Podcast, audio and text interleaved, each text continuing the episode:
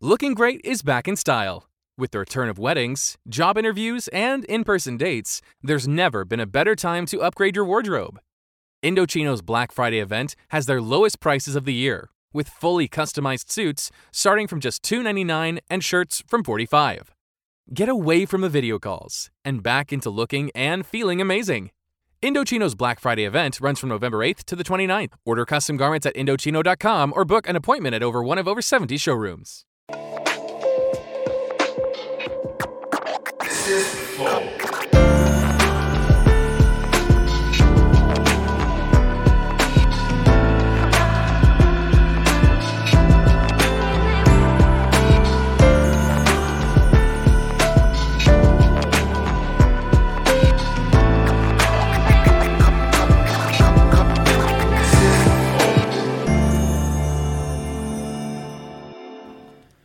Estamos começando mais um Flow Podcast. Eu sou o Monark, só um Flow, na verdade. Estamos tirando o podcast do Flow.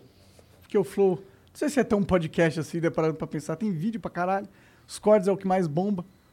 É um vídeo podcast, um videomaker, video, é uma amálgama de coisas.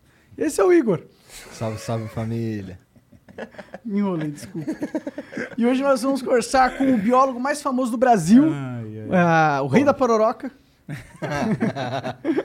Vamos pela segunda vez conversar com o Richard Rasmussen. Segunda Que vez, honra, gente, obrigado pelo convite novamente. Obrigado por Obrigado vir, pela cara. oportunidade sempre. Especialmente vir de tão longe. Obrigado mesmo. Gratidão. Ô, vocês estão longe pra caralho agora, hein? É verdade. Não falou nada. Outro agora que você me lembrou disso, eu tinha até esquecido, mano. Longe paca. Mano, É. rodamos muito pra chegar aqui, cara. A última vez que eu fui na tua Nossa. casa também, ficamos um tempão dentro do carro, não foi? Sim, sim, mas, pô, pelo menos que você chega lá, chega num paraíso verde, É com uma verdade. casa muito foda. Aqui tu chega no meio de uma Não, mas a casa é pedra. boa aqui. A casa é boa. Casa é boa. Cara, fli- fliperamos, diverti. Nem vi o tempo passar. Vocês arrombados demoram. Que horas são agora?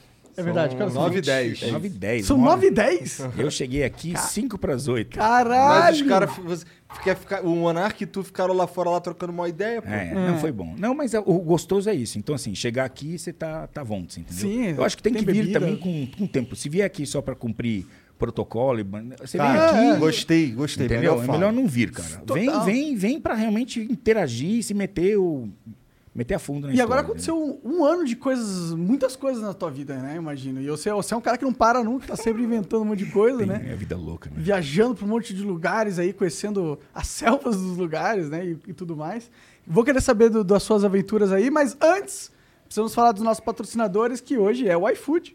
E se você quiser pedir no iFood, você pode pedir por 99 centavos, caso seja o seu primeiro pedido. Ou seja, se você nunca pediu no iFood, peça agora por 90 centa- 99 centavos apenas. Tem uma lista selecionada com vários restaurantes, basta você escolher o que te apetece mais e mandar ver. 99 centavos é muito pouco dinheiro. Então, se você nunca pediu, peça agora. E se você já pediu, peça também. Inclusive, vamos pedir uma parada? Vamos pedir uma pizza. Bora, pizzinha pra nós. Ah, verdade. Carne seca, né? querendo. Então demorou, demorou. Vai, vai chegar uma pizza aí pra gente. E você pede uma coisa aí, aproveita pra comer enquanto assiste esse podcast, tá bom? É nóis. É, outra coisa. O que, que você tá rindo aí? Outra coisa. Tô animado demais? É nóis! É nóis, bro! É... Quem, quem? LTW. LTW? Ah, bom. LTW patrocina hoje a gente também. Se quiser é, mudar de vida financeira, basta entrar em contato com a LTW, arroba LTW no Instagram. O que, eles são? São empresas de consultoria, LTW Consult, na verdade. É arroba LTW Consult no Instagram. É, se você tem dinheiro na poupança aí e sabe que não rende, ou se você não saber, tô dizendo agora, a poupança não rende porra nenhuma. Tira da poupança agora. Você não sabe onde, tirar, onde colocar? Já sabe. Entre em contato com a LTW, a LTW Consult, arroba LTW Consult no Instagram ou ltwconsult.com.br, tá bom? Vai lá. Se tiver dívida, entre em contato com eles, que eles sabem lidar com as dívidas também, tá? Não é só quem tem dinheiro que pode entrar em contato com a LTW. Quem tem dívida, quem tem dinheiro negativo, também. Tá E é bom? isso. Tem a plataforma. Exato. Se você quiser virar membro do Flow, você pode. E virando membro do Flow, você ganha acesso aos nossos concursos de sorte. Todo dia a gente coloca uma coisa diferente para vocês. E hoje a gente colocou um kitzão da Kingo Vapo, que é um vaporador de ervas. Se tiver umas ervas aí para vaporizar, clique em participar que você pode ganhar. A gente manda para tua casa. Tem um kit Funko do Cavaleiro do Zodíaco também muito foda, pela Estilo Geek. E um shape autografado por Kelvin Hoffler, ganhador Esse é raro, medalhista, hein? medalhista olímpico é, de prata. Primeiro medalhista olímpico do mundo no, no skate, tá? É só clicar em participar. É isso. É isso. Tem, tem emblema hoje, Jean? Ih, caralho, olha lá. Que isso, mané. Pô, ficou Ah, massa. ficou bonitinho. maneiro demais, Pô, Eu cara. gostei, não sei por que por, puseram, por que puseram esse. A malontra. Você não gosta de Não, lontras? não, não, não, não. Esse aqui, esse aqui é um leão marinho, um lobo marinho. É um lobo marinho. Ah, é verdade. Pode Mas crer. é porque é muito recente, Pode é crer, difícil. É Tu vai dizer vez. que tu sabe qual que é a diferença entre um leão marinho, um lobo marinho e uma lontra. Eu sei, a lontra é bem pequenininha e fofinha, e o leão marinho é bem gordão. Ah. E esse, esse, esse é um leão marinho, certo? Não, é um lobo marinho. É um lobo marinho? Não, mas pode ser, é, pode ser um lobo ou um leão. Aqui é um, um desenho, né? Pode ser assim. pode um não é nada de verdade, né? Não tá vivo esse mas negócio. Não, mas lembra, ali, por exemplo, tem cara de boia aqui, de coruja. Aqui. Coruja é um bicho muito foda. E, é, e tem várias espécies também, né? Não- Muitas espécies diferentes, cara. Qual que é a coruja mais foda de todas? Você conhece? Ah, é assim, a que ficou famosa pelo Harry, Harry Potter, Potter. é a Coruja das Neves, né, cara? Pode que broncona fodona, né, cara? Da hora. A gente tem muitas corujas legais. A gente cruza pra caralho, coruja em, é, coruja em estrada. Somente aquelas buraqueiras que fazem um buraquinho que é- e as orelhudas à noite, mas, mas é a buraqueira que as pessoas mais veem. Aquelas que ficam no, no poste, Por quem que vai pro buraqueira, interior. ela fala? Porque ela cria dentro do buraco, ela tem um buraco onde ela vive lá dentro. cara. Entendi, que da hora, mano. Massa. Ela vive num buraco. E a coruja, ela é endêmica do Brasil? Não, não, é um bicho que tem no mundo inteiro. No mundo inteiro? É. Caralho, e a gente tem as nossas aqui, enfim. Entendi. Animal. Bom, é, é isso. A gente falou só tudo que. Ah, na verdade, Código. é o código é para você resgatar nas próximas 24 horas é biólogo aventureiro. Então tá. Se quiser resgatar nas próximas 24 horas, depois não dá mais. Aonde? No nosso site flowpodcast.com/barra resgatar. Tá bom? Vai lá que você vai conseguir e, e vai colecionar no seu, seu perfil. É isso. É isso. Estão colecionando o quê? Minha, minha, minha cara? Os caras colecionam essa- esses Pô, tá emblemas muito aí. louco, você tava falando sobre essas coisas. Tá doido, né? O quê? Ah, coleção. é Tipo, antes a gente tinha figurinha, né? É, Antes é. A gente batia figurinha. É. né? Agora a figurinha ficou digital. Tudo. Sim, agora tem as NFTs, né? Que é um novo fenômeno aí da internet. É. Não, tem, tem coisa boa acontecendo. É, aí. sim, sim. Esse chapeuzinho aí de Dunga, sei Cara, lá. esse aqui foi da. Eu, eu peguei, eu comprei na festa, sabe onde? Lá no. Como chama lá o forró? Forró da Lua Cheia. Yeah, Forró da Lua Cheia. A gente É foi onde, com- forró da lua cheia? Eu ia há muitos anos seguidos lá. Fica aqui perto de Franca, é, Ribeirão Preto. Ribeirão Preto mesmo, né? Altinópolis. Altinópolis, é. E todo, agora deve começar a ter, né? Acho que esse ano não teve, mas ano que vem vai ter com certeza. Eles iam estavam pensando em fazer esse ano. E é uma festa bem legal, porque assim, toca muita coisa alternativa, né? E, e não só forró, né? Mas muita coisa alternativa, muita banda alternativa, tem uns seis, sete palcos. É bem legal, cara. É diferente, cara. E é um bagulho que, bom, só de tocar várias paradas alternativas, já imagino que é a tua cara também. Então, você E acha que eu tenho que eu uma cara vi. alternativa? E olha que eu nunca fui lá. Eu acho que, cara, olha o chapéu que você tá usando. Não, mas o chapéu, então, tá vendo? Então, isso eu fico assim. Aí já não é mais Já tão muda? alternativo. É, tão alternativo. agora parece um narcotraficante da Colômbia. E tá cabeludaço também, né? Caralho. Nós estamos não. Você, meu, você tá de moicano, você é, É, louco, me cara. respeita, rapaz, Me que eu tô de respeita. moicano. É, tenho que mandar um abraço pro nosso doutor lá. É, né? salve Stanley, obrigado Stanley, tem que, moral. tem que voltar, tá ligado, né? Também tô falando isso, que eu merecia uma, um retoque, uma segunda mão aí. Uma, uma outra demão de cabelo. Porra, se tivesse Não, uma tem outra ir, demão, tem ia ir. ficar Tom Cruise. Tem que... Ué, mas tu também tem que ir. Não, ele falou pra eu ir. É que eu tô só empurrando, eu tô lembrando das injeções no sobrancelha. Não que seja horrível, vale a pena, mas assim, é que nem numa tatuagem. Você pensa duas vezes, fala assim, tá, hoje eu vou, foda-se. Tem que estar bem preparado É, você tem mentalmente. que tá, falar assim, tá afim de passar por aquilo, entendeu? Pode É crer, isso. pode crer. e essas viagens aí, o que, que você tem feito nesse último ano aí de novo? Puta, Você cara. falou que foi pro Uruguai, pra mim? Então, fui aqui assim, eu tô com um projeto chamado Brasil Biomas. Eu já tinha começado na época, quando quando eu vim aqui, eu, eu não lembro quando eu vim a última vez, mas é, foi depois, já tinha menos um- pandemia? Faz, faz um ano. Foi já, já, pandemia? já, tinha. Já tinha pandemia. É, Tinha acabado de começar, então. É. É. É, então. Então, foi o ano que eu comecei esse projeto do Brasil Biomas, ano passado. É, acho que estava bem no comecinho, que são, são ônibus é, que tem toda uma infraestrutura para atendimento, tanto de animais como de pessoas. Então, tem um que tem é, médica ginecologista, tem um salão de beleza, é um ônibus que tem é, dentista, e aí o outro é um hospital veterinário. Antes era uma clínica, que era menor, dentro, metade de um ônibus, agora é um hospital inteiro veterinário que a gente construiu, para atender comunidades tradicionais dentro de um projeto que chama Brasil Biomas, que é circular o Brasil. Por sete anos. Eu não tenho pressa. Seis, sete anos, o que tempo que for necessário para dar essa volta. Uma parte vai ser na, com um barco na Amazônia para atender as comunidades ribeirinhas, para fazer o que eu sempre fiz, que é vídeo de fauna, flora, mas deixar alguma coisa para aqueles caras que sempre foram os caras que me indicaram onde estava tudo. São as comunidades tradicionais, é o indígena, é o quilombola, é o pescador, é o ribeirinho, é o isqueiro. São caras que passaram pela minha vida em 20 anos de, de TV ou mais e sempre me ajudaram onde achar onde estavam os bichos. E agora a gente vai lá, além tua de de gravar, ajudar. continua gravando, mostrando o Brasil com suas paisagens, com um ar mais turístico também, entendeu? Como dizer, isso aqui dá para você alcançar, que eu acho que nosso país tem uma inclinação fodida para o turismo, Ah, que a porra, gente tem que aproveitar muito mais. E então, e é isso. E aí a gente vai deixando também um negócio que é legal, porque é uma contribuição que a gente acaba deixando, enfim, nessas comunidades. É do caralho. Entendi. Eu curto pra caralho Mas tô quando tu hoje. diz nós fizemos esse, esse, esses, sei lá, esse caminhão, esse ônibus, É. quem é nós? É tu? É, eu, é assim, eu, eu, eu quero ser humilde, que tem empresas que, obviamente, entram com a gente e ajudam. Entendi. Mas assim, eu entrei nessa história de uma forma econômica, né? Empresa que eu trabalho, empresa que eu apresento, tra- colocou, que é a nossa produtora, uma grande parcela, e uma parte entraram, entraram também empresas junto, entendeu? Entendi. Então, assim, é, porque é um, é um, é- tem todo uma infra, né, cara? Eu tenho que montar um ônibus, atender, por exemplo, o hospital que eu estou montando agora, que tem tudo, tem UTI, tem é, raio-x, tem ultrassom, é completo. Que nem um hospital é uma pessoa para atender animais, entendeu? E, e a gente é, vai poder, enfim, fazer. Você pode ter todas as especialidades ali dentro e todos os tratamentos, entendeu? Todos, isso todos, tem, não- isso, não tem isso tem laboratório. Só laboratório, um laboratório, por exemplo, hoje, que é, que é vamos dizer, emprestado pra gente, custa, se, se eu tivesse que comprar, não, não comprei, não custaria 20 vezes o que a gente. A gente conseguiu muitas parcerias. É um laboratório, o cara deu bioquímico, hemo- é, hemograma, só que ele tem 120 pau de equipamento que o cara ainda conseguiu adaptar pra dentro de um ônibus. É o primeiro no mundo que está sendo feito. Ah, que da. Nunca foi isso aí, feito um mano. ônibus assim. Que é um foda. ônibus que tem um hospital dentro, cara.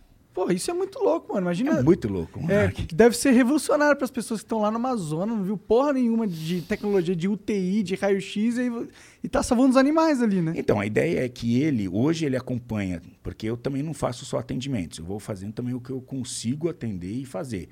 Então, eh, uma semana a cada dois meses a gente faz para em comunidades fazer esses atendimentos. E o resto eu tenho que fazer aquilo que rende, que faz a minha corda girar.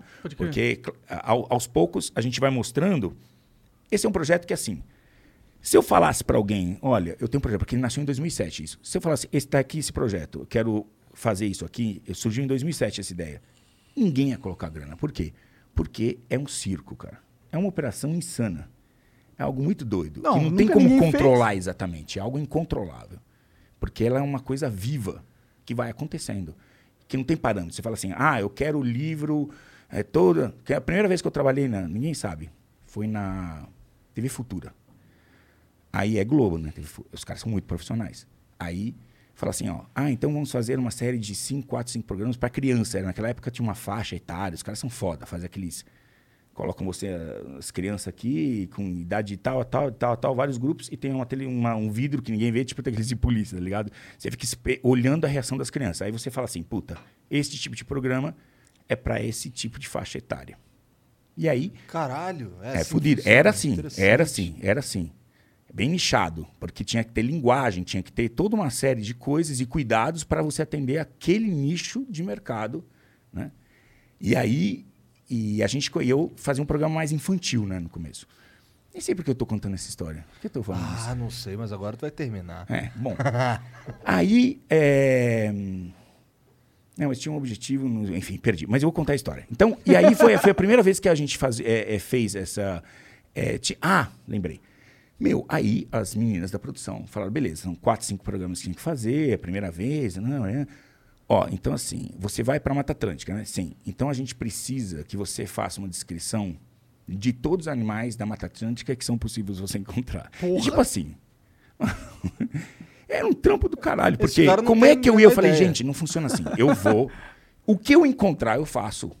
Mas como é que eu vou fazer? Tem 500 aves, 200 mamíferos, 100, 200 répteis, 150 répteis. Como eu vou fazer de cada um uma ficha? Se eu encontrar o bicho, não faz mais sentido.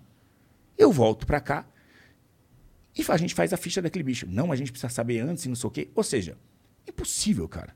É impossível você atender um negócio desse. Pô, não tem livros aí com, Não, a- tem, com as não, não. informações De que eles tempo, querem, olha o né? tempo que você vai perder para fazer, para atender uma demanda dessa, fazer uma Bíblia que nem vai ser usada, cara. Sim, Ninguém vai usar aquilo. Vai Não. usar só daquilo que a gente encontrar. Com certeza. Então, mas isso sai muito fora da casinha do que as pessoas que são de produção normalmente, porque eles querem ter controle de tudo. E no nosso caso não dá. Por isso que é um projeto que só podia acontecer agora por causa da internet, cara. Sim. Entendeu? Sim. Mas tu tá falando que ele, que, que ele, o embrião dele é de 2007. É. A ideia. Pois é, mas o. o- Tava na esse, é, Record. esse é o melhor momento, na verdade, pra tu fazer isso, com certeza. Até pela liberdade que tu vai ter de criar o que tu quiser, de linguagem, de, de produção mesmo, do que você quiser. E vai ser tipo um reality show? No Uhum. sentido. Não. Não. Ele já está acontecendo, em primeiro lugar. O que, que eu fiz? O primeiro módulo, que assim, voltando, não adianta eu escrever um projeto lindo e maravilhoso e falar assim, eu quero fazer isso. Sorry. Quem olhar vai falar assim, cara, isso não funciona, não tem regras. Então, eu tinha que pôr ele na rua, porque como o patrocinador vai colocar dinheiro em alguma coisa que nem você sabe direito o que é. Porque ele ele é muito móvel isso. Ele, ele, ele funciona de acordo onde o, bate- o vento bate. A gente tem uma direção geral, mas não tem regras de nada. Não é que a gente é obrigado a fazer alguma coisa. A gente faz exatamente aquilo que a gente acha que tem que fazer, de acordo com que a caravana vai acontecendo naquela região. O que, que é a caravana? Tipo, alguém chama Caravana são vocês pra todos esses ônibus, cara, que vão, Ah, entendeu? E que vão fazendo essa história acontecer, entendeu? Sim, mas, mas o que, que chama a atenção da caravana, por exemplo? O que, que é algo que faz vocês pararem num lugar, algo que faz vocês, vocês irem para um lado? comunidades que a gente venha- veja que sim, tem falta de acesso, ou o acesso seja muito complicado. Então, por exemplo, você para em comunidades de isqueiro, que a gente parou no Pantanal. O cara está no meio de uma rodovia, porque é onde tem é, os curichos, onde tem, enfim, é, onde estão os peixinhos que ele tem que capturar. Entendi. Então ele está ali, só que é no meio do nada. Tipo assim, tem- ele está aqui, tem para chegar a Campo Grande são 300, 200 e tantos quilômetros, para chegar em Corumbá ele tem mais 100 quilômetros, é no meio do nada. Chama Buraco da Piranha, por exemplo, o lugar que o cara está lá naquela região. Ou seja, o cara não tem acesso. Para ele, aí ele vive da pesca, da, de capturar peixes. O cara não pode ser, ele, ele ganha aquilo que ele captura. Se ele não captura, ele não, então ele começa a fazer conta e fala assim: puta, eu vou perder seis dias, ou três dias, ou dois dias para ir até um dentista, por exemplo. Ele faz essa conta. Porque é dia que ele deixa. Então ele fica com a dor, ele fica fudido, Vai então piorando. deixa de cuidar de si próprio, entendeu? É, para poder, pra, pra poder ganhar grana, cara, entendeu?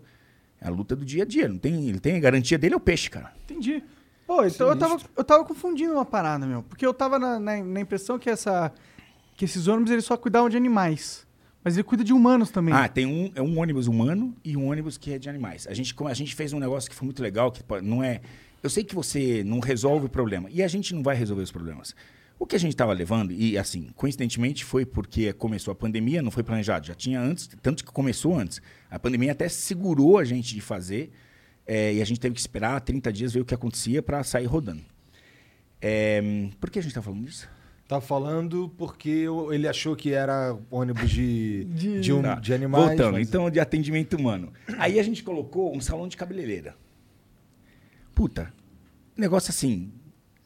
Não, vai- não é nem com os, como os dentes que a gente arruma. A gente arruma dentes, coloca próteses nos caras, entendeu? Faz um negócio muito legal. Mas, é, e isso é muito importante, né? Você é- já viu que muitas pessoas que não têm o dente da frente, elas Sim, não sim. sorriem? Sim, elas ficam Não com sorri, vergonha, cara. né? Sim. Assim, sorri assim. Quando põe um, um dente, cara, e tapa aquele buraco, A Então, assim, a vida dela. o mais importante é isso, é você dar um sorriso, dar alguma coisa. Então a gente entendeu que o que nós podemos fazer é, é tá mais do que é resolver um problema, talvez seja até momentâneo deles ali. Sabe? Dignidade, você colocar uma mulher dessa que é pescador que nunca foi, nunca foi um cabeleireiro, cara. Nunca entrou num salão e você pegar e tratar do cabelo dela, cuidar dela, é, é de fuder, cara. Ela fica emocionada, a gente fica emocionado.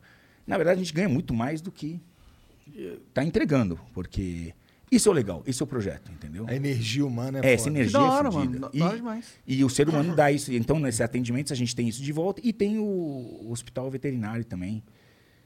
Esse hospital veterinário aí, ele tem um limite de que bicho que tu pode atender, não tem? Tipo, não dá Tem, pra atender uma ah, vaca dentro não, dele. Não, né, não dá, não dá. Você pode levar ultrassom, e- mas o objetivo na vaca, normalmente a vaca, tem, normalmente tem um cara que está interessado, porque a vaca vale 3 mil reais uma cabeça de vaca. Verdade, verdade. Então tem alguém cuidando dessa vaca, você pode ter certeza, entendeu? Agora eu tô preocupado com o cachorro que, entendeu? Coitado, chama os cadinhos ali, que o cara, assim, entre levar o filho dele, que ele nem consegue levar o filho dele pro médico, você acha que ele vai levar o cachorro? não vai, pois mano. é. Não vai. E aí é isso. Eu sei que a, é, a gente é assim, é, é um mertiolate que a gente passa e assopra, ali resolveu ali na hora, mas não deixa mais. é, eu, eu digo que assim, muitos outros movimentos como esse poderiam, inclusive, surgir, cara, sabe? Seria legal. Seria muito bacana. É, é, eu, eu- eu acho que assim. é, eu não sou super favorável, ah, a gente tem que dar assistencialismo a tudo, mas a gente pode dar alguns carinhos, não para que pessoas ficam dependentes do assistencialismo, tá?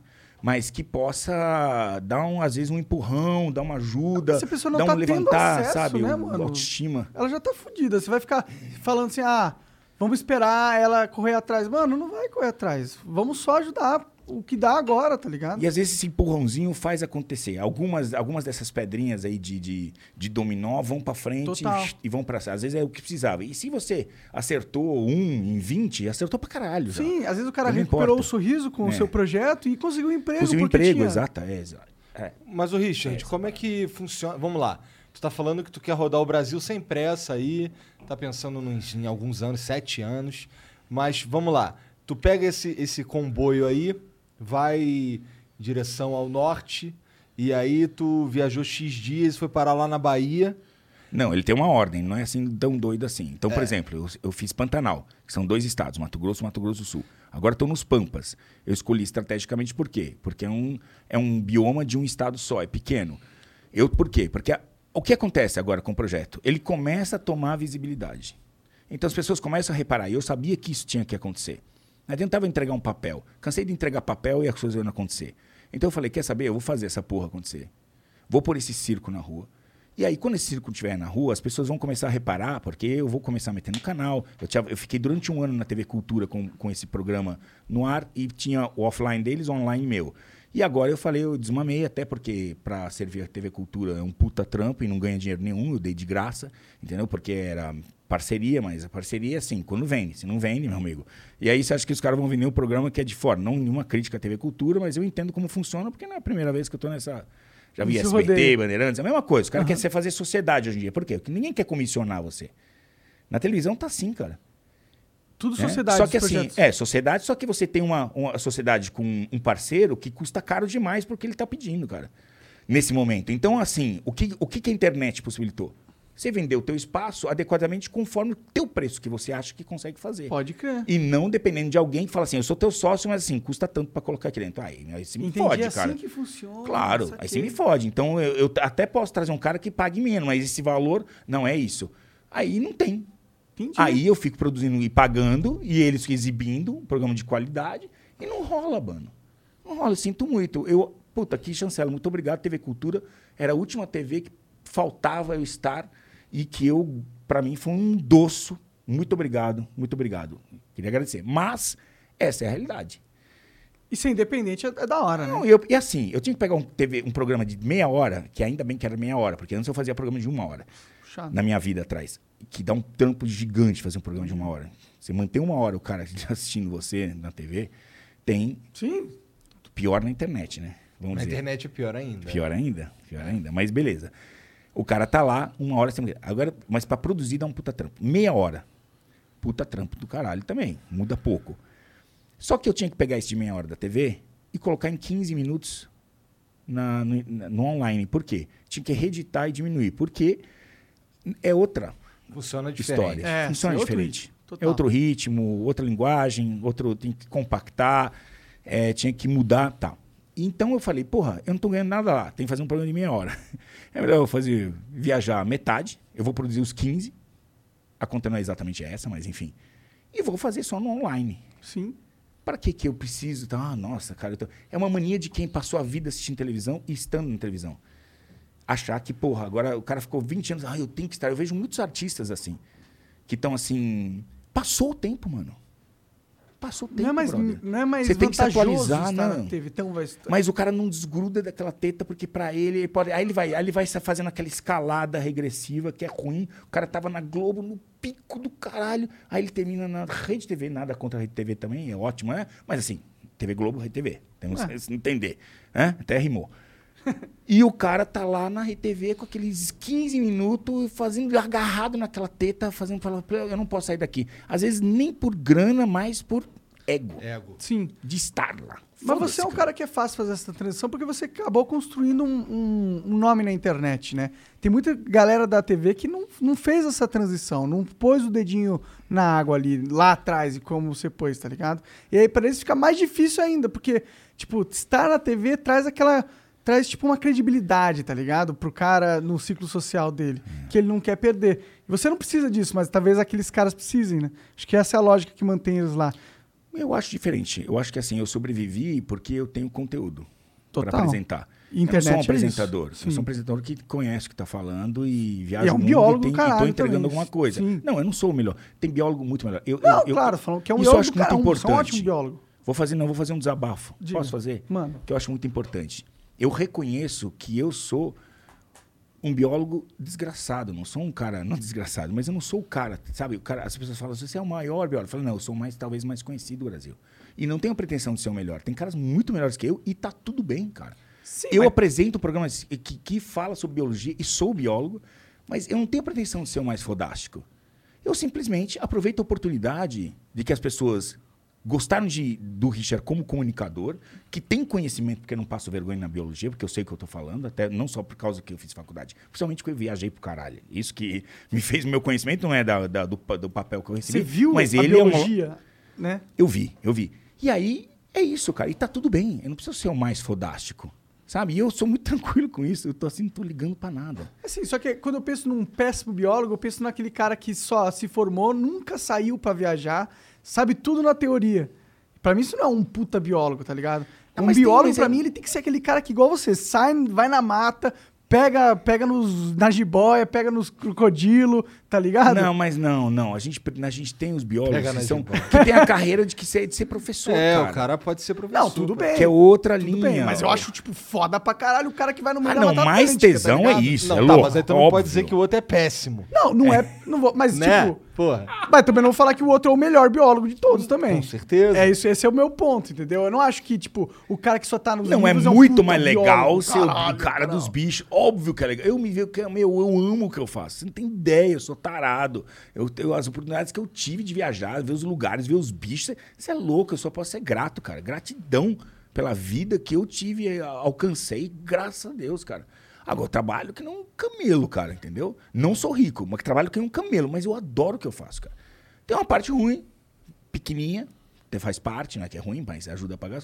E tem a parte tesão, que é tá lá. Pode crer. Tá lá. Eu estive lá. Você fala lugar fácil assim, pô, estive, estive aqui, como é? Puta. Cara, isso é um tesão. Viajar é um, algo que vale a pena gastar dinheiro. Você acha que se te largasse na floresta, tu sobreviveria? Não. Não? Ah, ah. Mas você já passou tanto tempo Não, lá, eu- você não... A gente já falou sobre isso. Esse A gente cara falou? é esquecido, né? Ele É verdade. Esquece tudo. Toda vez é isso. Os caras gostam, né? acham que a gente, a gente se pega, não sei o quê. Não, adoro você. Ó, não se pega porra nenhuma, deixa eu falar. Não é? Mas nem por isso. Ó, eu tenho desgraçado aqui. Te falei, muitas diferenças. Sim, sim. petista roxo. Aí eu, eu- as pessoas acham que eu sou, mas enfim, diferente. Aí o cara fica ali né, com a gente ba- batendo boca. A gente se ama, mano. O que é Se raro pra caralho. Eu amo ele. Ele, mesmo com todas as diferenças do mundo que ele tem, eu amo ele porque ele é uma boa pessoa. E ele só pensa diferente. Ok. Ok. Eu acho mais importante se a pessoa é boa ou não. Hoje não. Só porque você verdade. pensa Não, diferente, você já é ruim. Hoje É, é. demonizado. Então, assim, quem demoniza é o demônio, cara. Não pode, você não pode Caralho, demonizar. Essa foi cara. profunda, essa daí. Essa viado. foi. Quem demoniza é quem, mano? É o demônio, rapaz. Gostei. Cara dele. Desgraçado. Mas tu tava falando. Tu tava, calma aí, o Monark tava te perguntando se tu sobrevivia na floresta. Tu falou que, pô. Eu já- já rolou conversou essa esse conversa, papo, já é, rolou porra. Já conversou, não Mas eu acho que sobreviveria. você Sabe o que eu sobreviveria respondi assim, você tá errado. Sabe o que eu respondi? Ah. Calma. Eu falei pra você, sobreviveria mais do que você. Ah, Não, foi, pode olhar. Quem, ó, pode olhar a nossa última lá. Pode olhar que eu falei isso. Nossa. E ó que eu não lembro de nada, hein? Primeira coisa que eu ia fazer era arrumar um lugar pra eu ficar escondido. Até a vagabundo me achar. Cara, tu ia saber onde achar os bichos pra comer. Não, eu ia achar. Não, então, eu Saber achar, eu ta- pegar. Ô, aí você falou um negócio que é foda. Talvez eu chegasse a isso, e se tipo, fosse necessário, mas assim, seria a minha última escolha. Seria um momento onde realmente eu seria colocado à prova. Porque pra mim é muito confortável, ele já falou sobre isso. Ir e comprar um pedaço de carne sem saber, olhar nos olhos daquele bicho que tá lá. Ok. Né? Eu Agora supero isso, eu passo por isso, entendeu?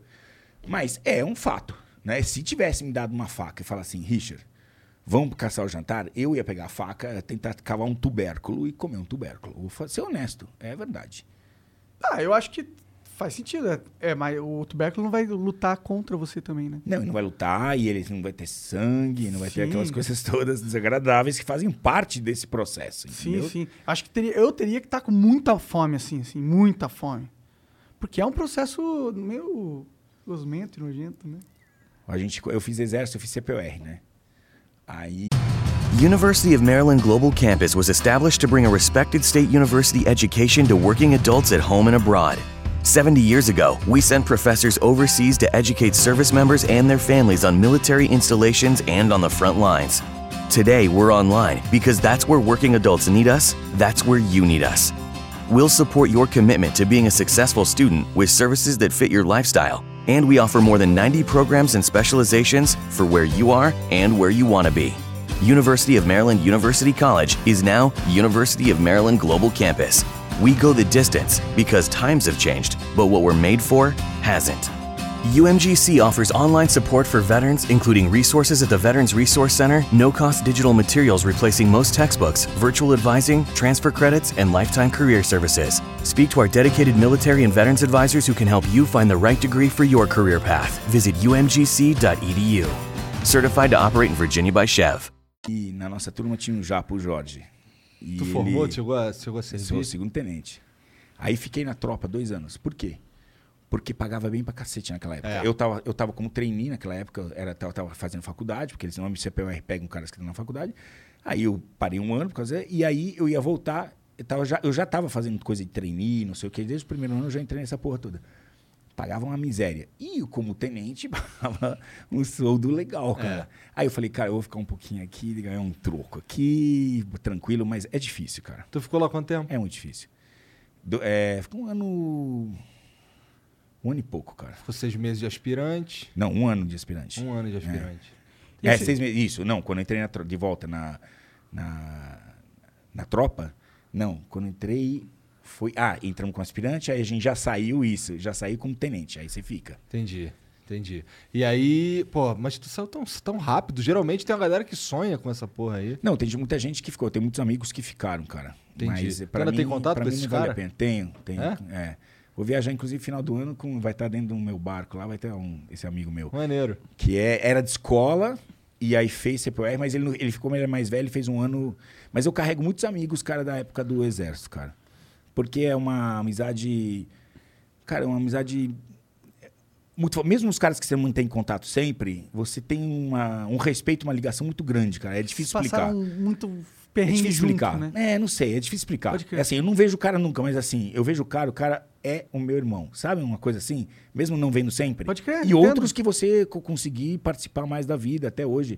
Tem caras que são sócio meu até. Tu serviu onde? In- Inicialmente em Santana, depois eu fui lá pra Caçapava, lá no, no Batalhão de Infantaria Blindada. É, lá é meio do mato ou não? Não, não. Tu chegou aí pro meio do mato? Não, a gente fez, você fez acampamento de sobrevivência, cara. Entendi. Mas os caras fazem muito rolo, cara. São uns caras de terra queijo, é muito doido o negócio, cara. Tinha um filho da puta, no- tinha um filho da puta que ele pegou uma pasta de um tubo de pasta de dente, esvaziou o tubo de pasta de dente e encheu de leite condensado. Pra ele ficar tranquilão no bagulho. Os caras inventam Vagabundo- muito, cara. Vagabundo inventa qualquer coisa. Meu, eu tomei muito no rabo no exército. Eu É? era muito revoltado. Então, é isso. isso Eu fui o cara, queria chegar. 1178 era meu número, 1178. Hora do pato, que é a hora que quando você paga o pato, que é tudo que você fez errado, né? Você antes de ir embora no dia, você vai ver se você teve algum FO, né? Fato observado negativo, né? E cara, eu fui o cara da infantaria da minha época que tomou mais, eu quase morei no, porque aí você tinha o quê? O, o é, pedido de sair do quartel, uísque, era o uísque. Eu tomava uísque direto, que é o quê? Impedido de sair do quartel. Então eu ficava lá, Porque tinha 11, 7, 8, hora do pato. Tá de isque. Por quê? Sei lá, uma merda que você fez lá dentro. Eu fui o cara que ficou mais. mais Vários internado. pernoite, Participei de todas as festas de, de, de Fim 15 de ano. anos. 15 E anos. ia lá lindo, com a luva branca, porque tava lá, ninguém queria ir. Aí fala, porque ia pegar um quem? Os piores elementos que estavam em uísque, cara. Vocês vão 15 cara pra festa de. Como chamam essas festas de. É de debutante? É, debutante. Ia lá, todos caras, né? Tudo normal, até o tenente ali. Só que o tenente ia embora meia-noite, os moleques ficavam ainda. Terminava com a gravata na cabeça, né, cara? Ah, não devia ser piores ruim. elementos. Pega os caras do uísque, cara, é, pra ir lá, é a mano. pior escolha mesmo. pior escolha. Eu falei, epa, festinha. Só os Ai, caras que ai. vivem dando alteração, sacanagem. Oh, mas você tava falando que você se tornou um dos biólogos mais conhecidos do Brasil, mas que tem caras mais gabaritados que você. Porra. Pô, eu queria saber, ó, quem que são esses caras? Quem são os brasileiros da biologia? Pesquisadores, muitos pesquisadores, cara. Tem muita que são assim. Estão escondidos, né? A ciência, ela tá no meio do mato, os caras estão produzindo. mu- Muitas vezes esses caras estão produzindo para a mesma. só para a bolha deles, entendeu? Porque é, é onde eles alcançam, é, é são os papers, os trabalhos científicos que são tão importantes e que eh, muitas vezes ficam ali dentro daquele grupo, né? De pesquisa. E, e isso é uma grande dificuldade, uma coisa que eu tenho cutucado muito. Tem, sei que tem gente que não gosta do Richard, mas fala assim, porra, querendo ou não, eu sou um veículo para esse mundo que é transportar a questão do meio ambiente em linguagem para as pessoas. A gente fala com, querendo ou não, inscritos. Aqui, não, Milhões de tem 5 pessoas. milhões de Sim. inscritos no canal, tem 5 milhões no Facebook. Cara, é um número de pessoas, considera uma mídia pra está consumindo esse tipo de conteúdo e que pode aprender. Então, porra, o pesquisador, ele é a ferramenta, cara, porque eu, eu trato muito disso. Pegar o pesquisador, quando me dão oportunidade para isso, nem sempre me dão, infelizmente, e faz, fazer o teu trabalho aqui, fazer com que uf, você tenha. O grande desafio hoje, cara, não é mais saber como a onça pintada fode, qual o território dela. não. O grande desafio hoje em dia, pragmático, é conservar o objeto de pesquisa desses pesquisadores. Esse é o grande desafio. Como é que nós vamos fazer isso? Quais as ações que a gente tem que fazer isso? E às vezes são ações que, assim, às vezes tem que pra- ab- abrir diálogo com segmentos que eles sempre apontaram a pesquisa como bandidos, errados, não sei o quê. Eu não estou discutindo se é errado ou não, mas está ali o problema. Vamos sentar e ver quem está certo, quem está errado, porque nem todo mundo é. Tem gente ruim, tem gente boa, tem gente boa que pode ser melhor, tem gente que precisa ser ajudada a encontrar o caminho certo na conservação. Então, se a, a- a sociedade não sentar e trazer todos esses, né, esses eh, players para uma mesa como essa para a gente discutir, não vai funcionar. É a mesma conversa sempre, é um. Sabe? Você acha que tem o ego dentro do ramo tava atrapalhando o desenvolvimento dele próprio? Do, da ciência? Do, da biologia, talvez? Entre os pesquisadores? É mais juiz. Cara, a ciência normalmente dá um sobrenome aos caras. Então, é, o bicho, sei lá, é, é Boa Amarales. Quem é? Mas é um cara, Amarale, entendeu? Foi dar um homenageado. Tem uma pu, tem, tem, tem. Vamos- falar a verdade, tem, tem. Mas assim, ok, são realmente personalidades importantíssimas, cara. Tem muitos que tem, sabe? Tem, tem bichos, cara. Recentemente, eu, por exemplo, eu me deixou muito chateado, porque eu gosto muito do trabalho na Neiva, que trabalha na conservação de araras azuis. Eu tô gravando Pantanal, eu tô gravando vários, tem alguns pesquisadores e tal, não sei o quê. O trabalho mostra o trabalho dos pesquisadores, mostra essa coisa. E eu tenho a minha forma de comunicar, que é ela, ela alcança Uma lugares que o pesquisador nunca vai Com alcançar. certeza. Até pelo, até pelo jeito de se comunicar mesmo. Sim, E é isso que me mantém você, vivo, cara. né? Você tem que entender que, assim, tudo, tudo tem perdas e ganhos, entendeu? Tá o bicho, ó, tá a serpente aqui, eu pego aqui, pego não sei o quê. Quando eu tô pegando a serpente aqui, e não falando, o, tem aqueles filmes, eu gosto de falar aqueles filmes antigos, né? Caras falam assim, o leão está na floresta, na savana. Cri, cri, nada. O leão tá ali fazendo porra nenhuma.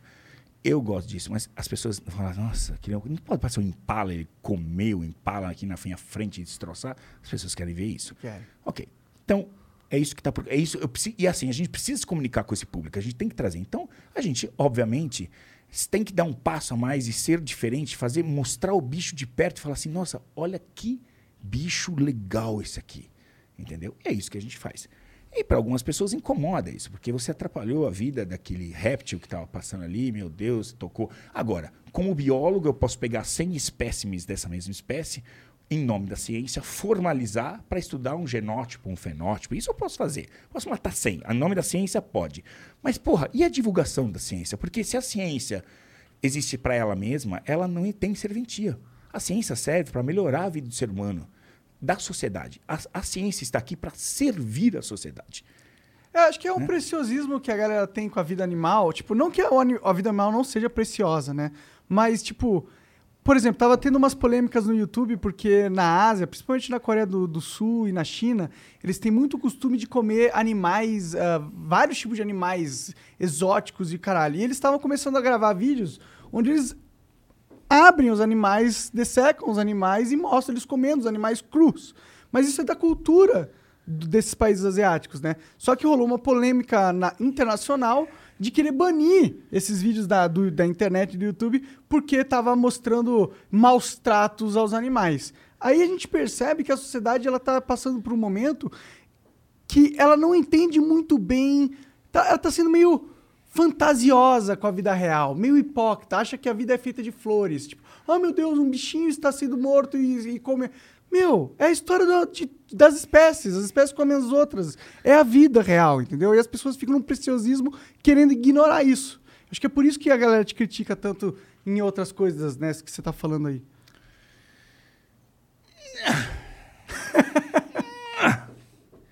Ah, ok. Vamos lá. Posso dar uma rapesada antes? Claro. Pode, manda ver. Faz- não tem algum comercial para fazer agora? Ah, Posso, posso te dar minha bota? Aí eu faço comercial da minha bota? Tá Tem bom. coragem ou não? Tem, Cadê? manda Pega aí, aí. pega aí. Posso dar uma bota pra vocês? manda, manda. Mas só se for foda. Não, é foda. Você tem? Isso aí tu mesmo que sopra no teu próprio nariz? Sério? Pô, eu fico chateado porque você não me acompanha então, cara. Porra, não sei. Pô, você é foda. Deixa eu ver. Cara, o cara tem todas as técnicas. O rapé diz que tá na moda, né? Eu vi uma. É, então, moda é complicado, companheiro, mas enfim. ok. Ó, fala, eu vi uma notícia no UOL É, falando então, isso. Mas moda, é, então, moda não é muito bom, cara. Não, eu sei. Eu sei que eu sou muito responsável por isso. Eu, eu trouxe e popularizei muito essa questão indígena, entendeu? É, mas assim, eu acho que as pessoas têm que ter acesso à informação. Depois você vai ver o que se essa informação serve ou não para você. Ela tá ali disponível. É um fármaco, cara. Cara, eu não sou contra Não, fármacos. eu tenho certeza. vai dar essa bota pra esses caras eu... Deixa eu ver essa bota aí. Aí dá o-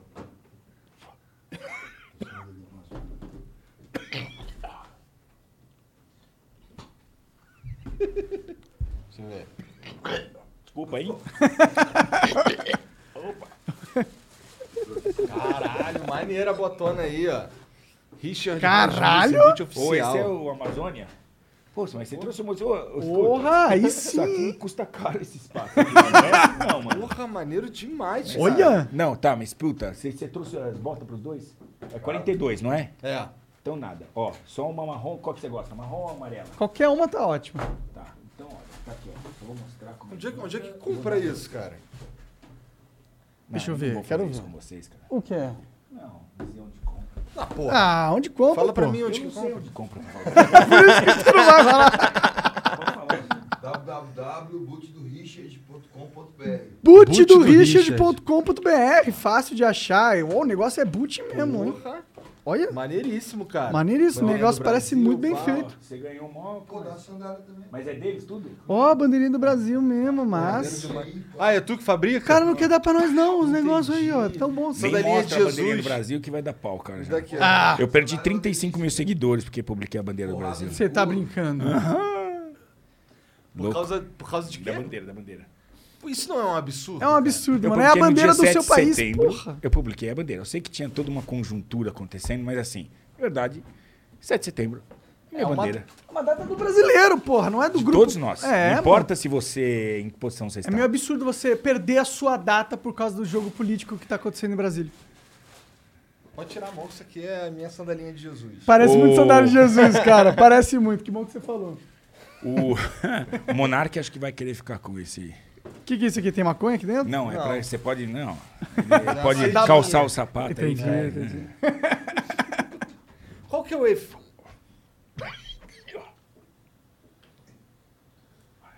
São quantas doses pra ficar legal de rapé? Não, não, você não fica legal, não é questão legal. Ele é, ele é. Outro dia foi o. Foi é, o Dianho em casa. Saiu, foi, foi, não veio Veio, aqui. veio. Vem. Saiu daqui, foi em casa. ficou lá, dormiu lá, Janho. Imagina o Janho em casa com uma trumpe dele, né? Um monte de em bicho, casa, não é. Não, e é. Aí ele falou pra mim, quero rapé.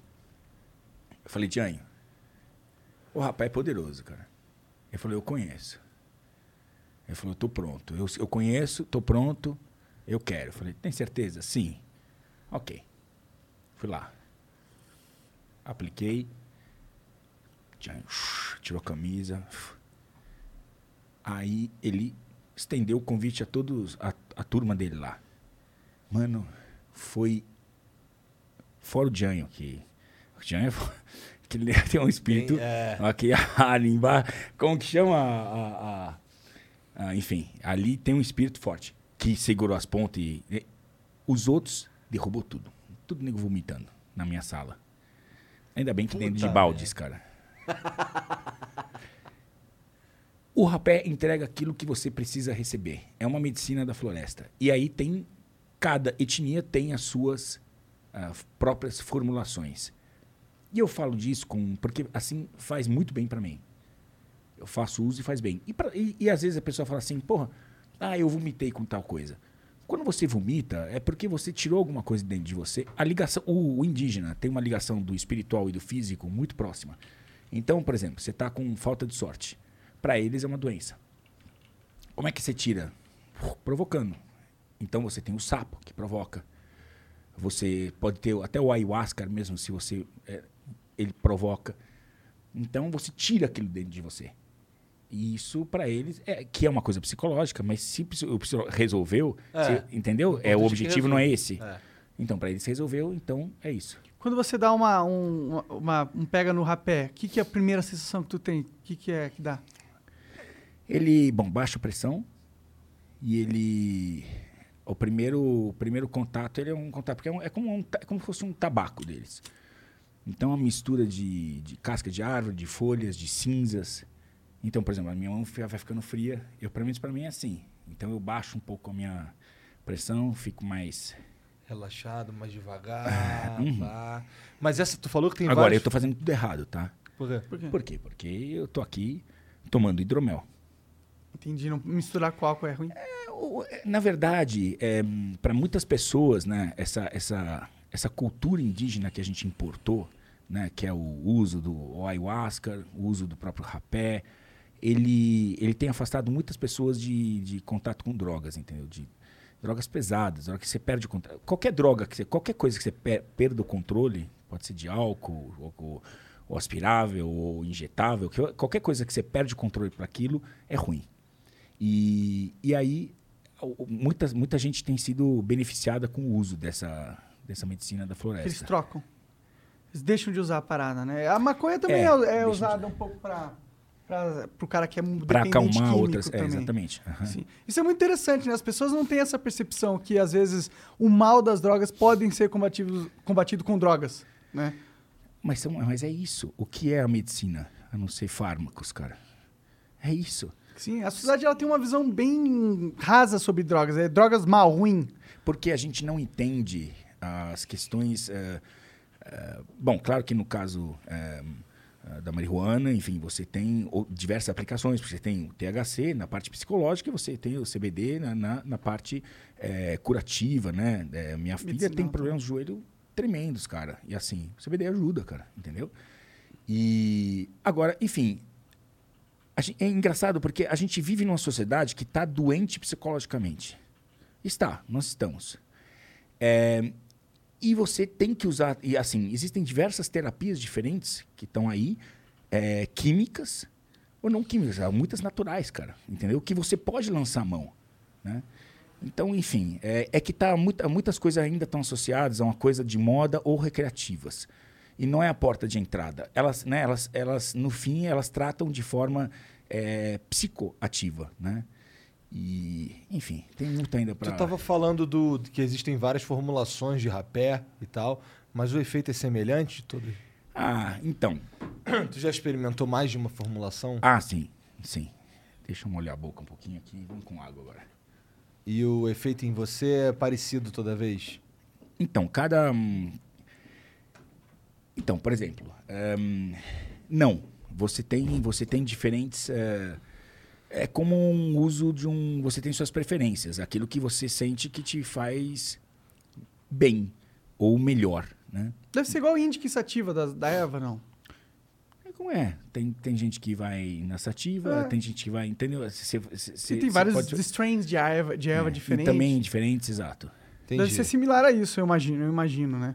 É, mas você falou que é casca de árvore, um monte de coisa. É um É. composto de várias outras coisas. Então eu imagino que deve ter vários tipos de misturas também. Da É tudo parada. E que cada prepara? um tem o seu jeito de fazer, entendeu? Então você sabe que aquilo é, sei lá, Kaxinawá, você sabe que aquele preparado é Iawanawá, que é o meu preferido, e você sabe que, enfim, e por aí vai. Tem Esse aí é etnias. o Anauá. Não, esse aqui não. Esse aqui é Jaminawá. Jaminauá. É. Eu até anoto aqui sempre a. A strain. origem. Isso alguém prepara pra tu ou é tu mesmo? Eu busco no Acre. No Acre. Caralho. Caralho. Longe. Mas tem muita gente que tem trazido para São Paulo. E tem, Essas tem cascas que ver. não tem aqui na vegetação natural de São Paulo, por exemplo. Não, até pode ter. É que a gente não sabe a formulação, né? Porque a formulação é deles, não é que tem, vem uma, com uma bula, né? Então você não sabe exatamente do que é composto, o que, que vem em, que percentuais do, do que. Pode? Tu sabe Mas- mais ou menos o que, que tem ali, pá, mas tu não sabe exatamente quais são as ervas que foram usadas. Não, na verdade você trata através do efeito. Você, você trabalha em cima do efeito. O que aquilo te traz é, é aquilo que, é, enfim, que você está buscando. É, né? eu, já- eu fico muito imaginando, às vezes, cara, o cara. Você tu conhece o tacacá? Eu vou falar disso aí. Ah, então ele é feito de uma mandioca brava, né? E, e eles fervem durante vários dias para tirar o caldo e tal. E assim, ela é venenosa a princípio. E você tira essa toxina depois de ferver durante sete dias. Aí eu te pergunto, quem foi o cara no quinto dia de fervura que experimentou e falou assim: Não, eu vou, eu vou, eu vou. Tá cinco dias fervendo, eu acho que agora vai dar bom. tipo, já morreram quatro que vieram atrás dele. Aí veio esse cara, entendeu? E, uma- e aí tem o sexto, pra finalmente o sétimo falar: Ei, ficou bom esse troço aí, mano. Pode crer. Então, o ser humano, cara, a gente aprendeu quantas coisas que estão sendo há milhares de anos experimentadas e que a gente se beneficiou porque recebeu tudo isso. Então, às vezes é difícil você entender porque já a gente já recebeu o pacote pronto, Pode já está aqui, né? E eles foram construindo aquilo, né? Mas é muito louco se pensar no processo de construção, né? Total. Verdade. Já- Até. Como é que os caras descobriram, por exemplo, que dava pra fumar tabaco? Deve ter fumado planta pra caralho antes de fumar o tabaco. Porra, Acho que nossos antepassados fumavam tudo que dava, comiam tudo que dava. Iam É, quantos tudo. morreram? Ah, milhares, é milhões. Muitos, cara. Muito louco, né? E foda que a sociedade ela desenvolveu uma relação com, a- com as propriedades medicinais da natureza meio deturpada.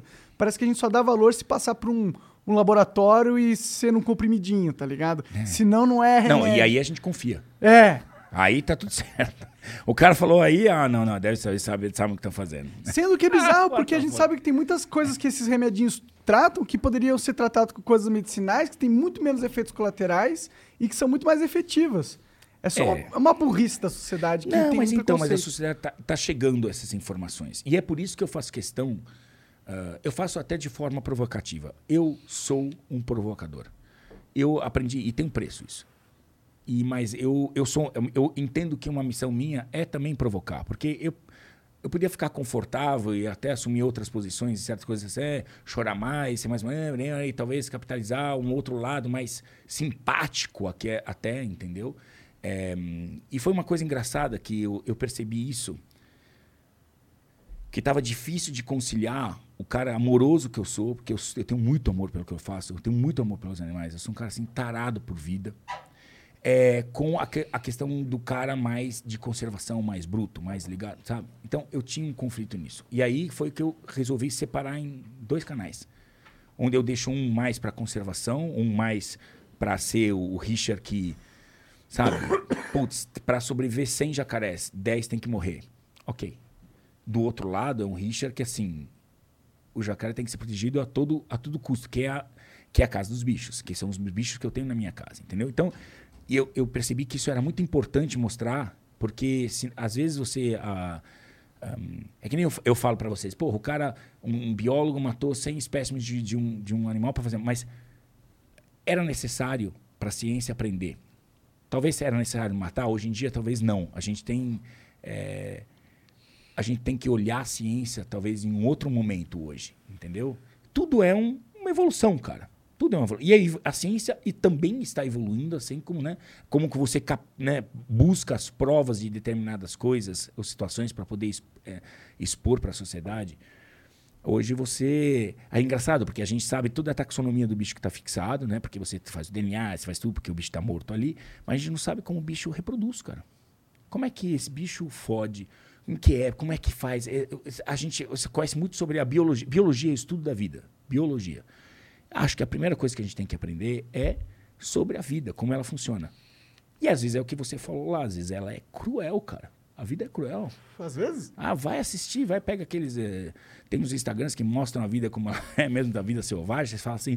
Ah, meu Deus, imagina. Morreu o bichinho Tem fofinho.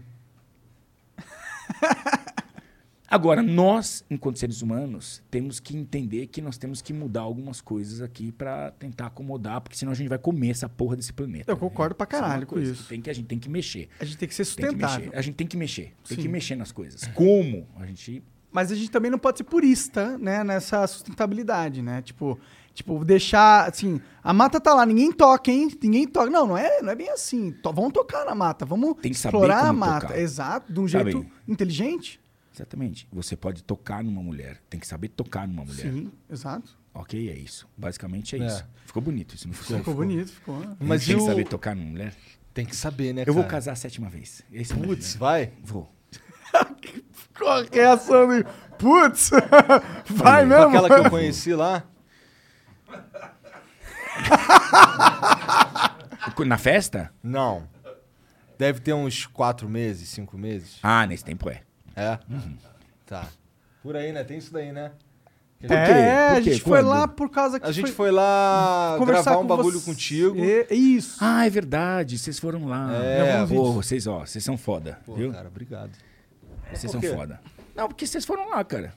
Porra, a gente E vocês já estavam no, no pico total, cara, do negócio. Agora vocês estão muito mais foda, beleza. Mas assim, vocês já estavam foda naquela Mas é que sim, Vocês cara. foram lá. Na minha cabeça funciona assim, porra, eu chamo o cara, o cara vem, o mínimo que eu posso fazer é ir também. Tá ligado? Não, mas é, mas é difícil, às vezes. Eu, por exemplo, eu. É, sim. Enfim, tem muita gente que me procura, tem muito podcast novo, né? E às vezes você consegue atender, alguns você fala assim, puta, eu tenho um tempo super limitado. Eu É, imagino vale a você, a, pena vida de vocês os também. podcasts, Não, você não né? consegue, mano. Ah, não. Tem como, cara. Tem como atender todo mundo, velho. Sim. Não Eu tem. acho que tem milhares de podcasts. Infelizmente, Sim. o, o banheiro Chegou- fica onde, O cara? banheiro fica bem aqui assim. Esquerdinha. esquerda. Vai lá, vai lá. É muito longe? Não, não, é logo aqui.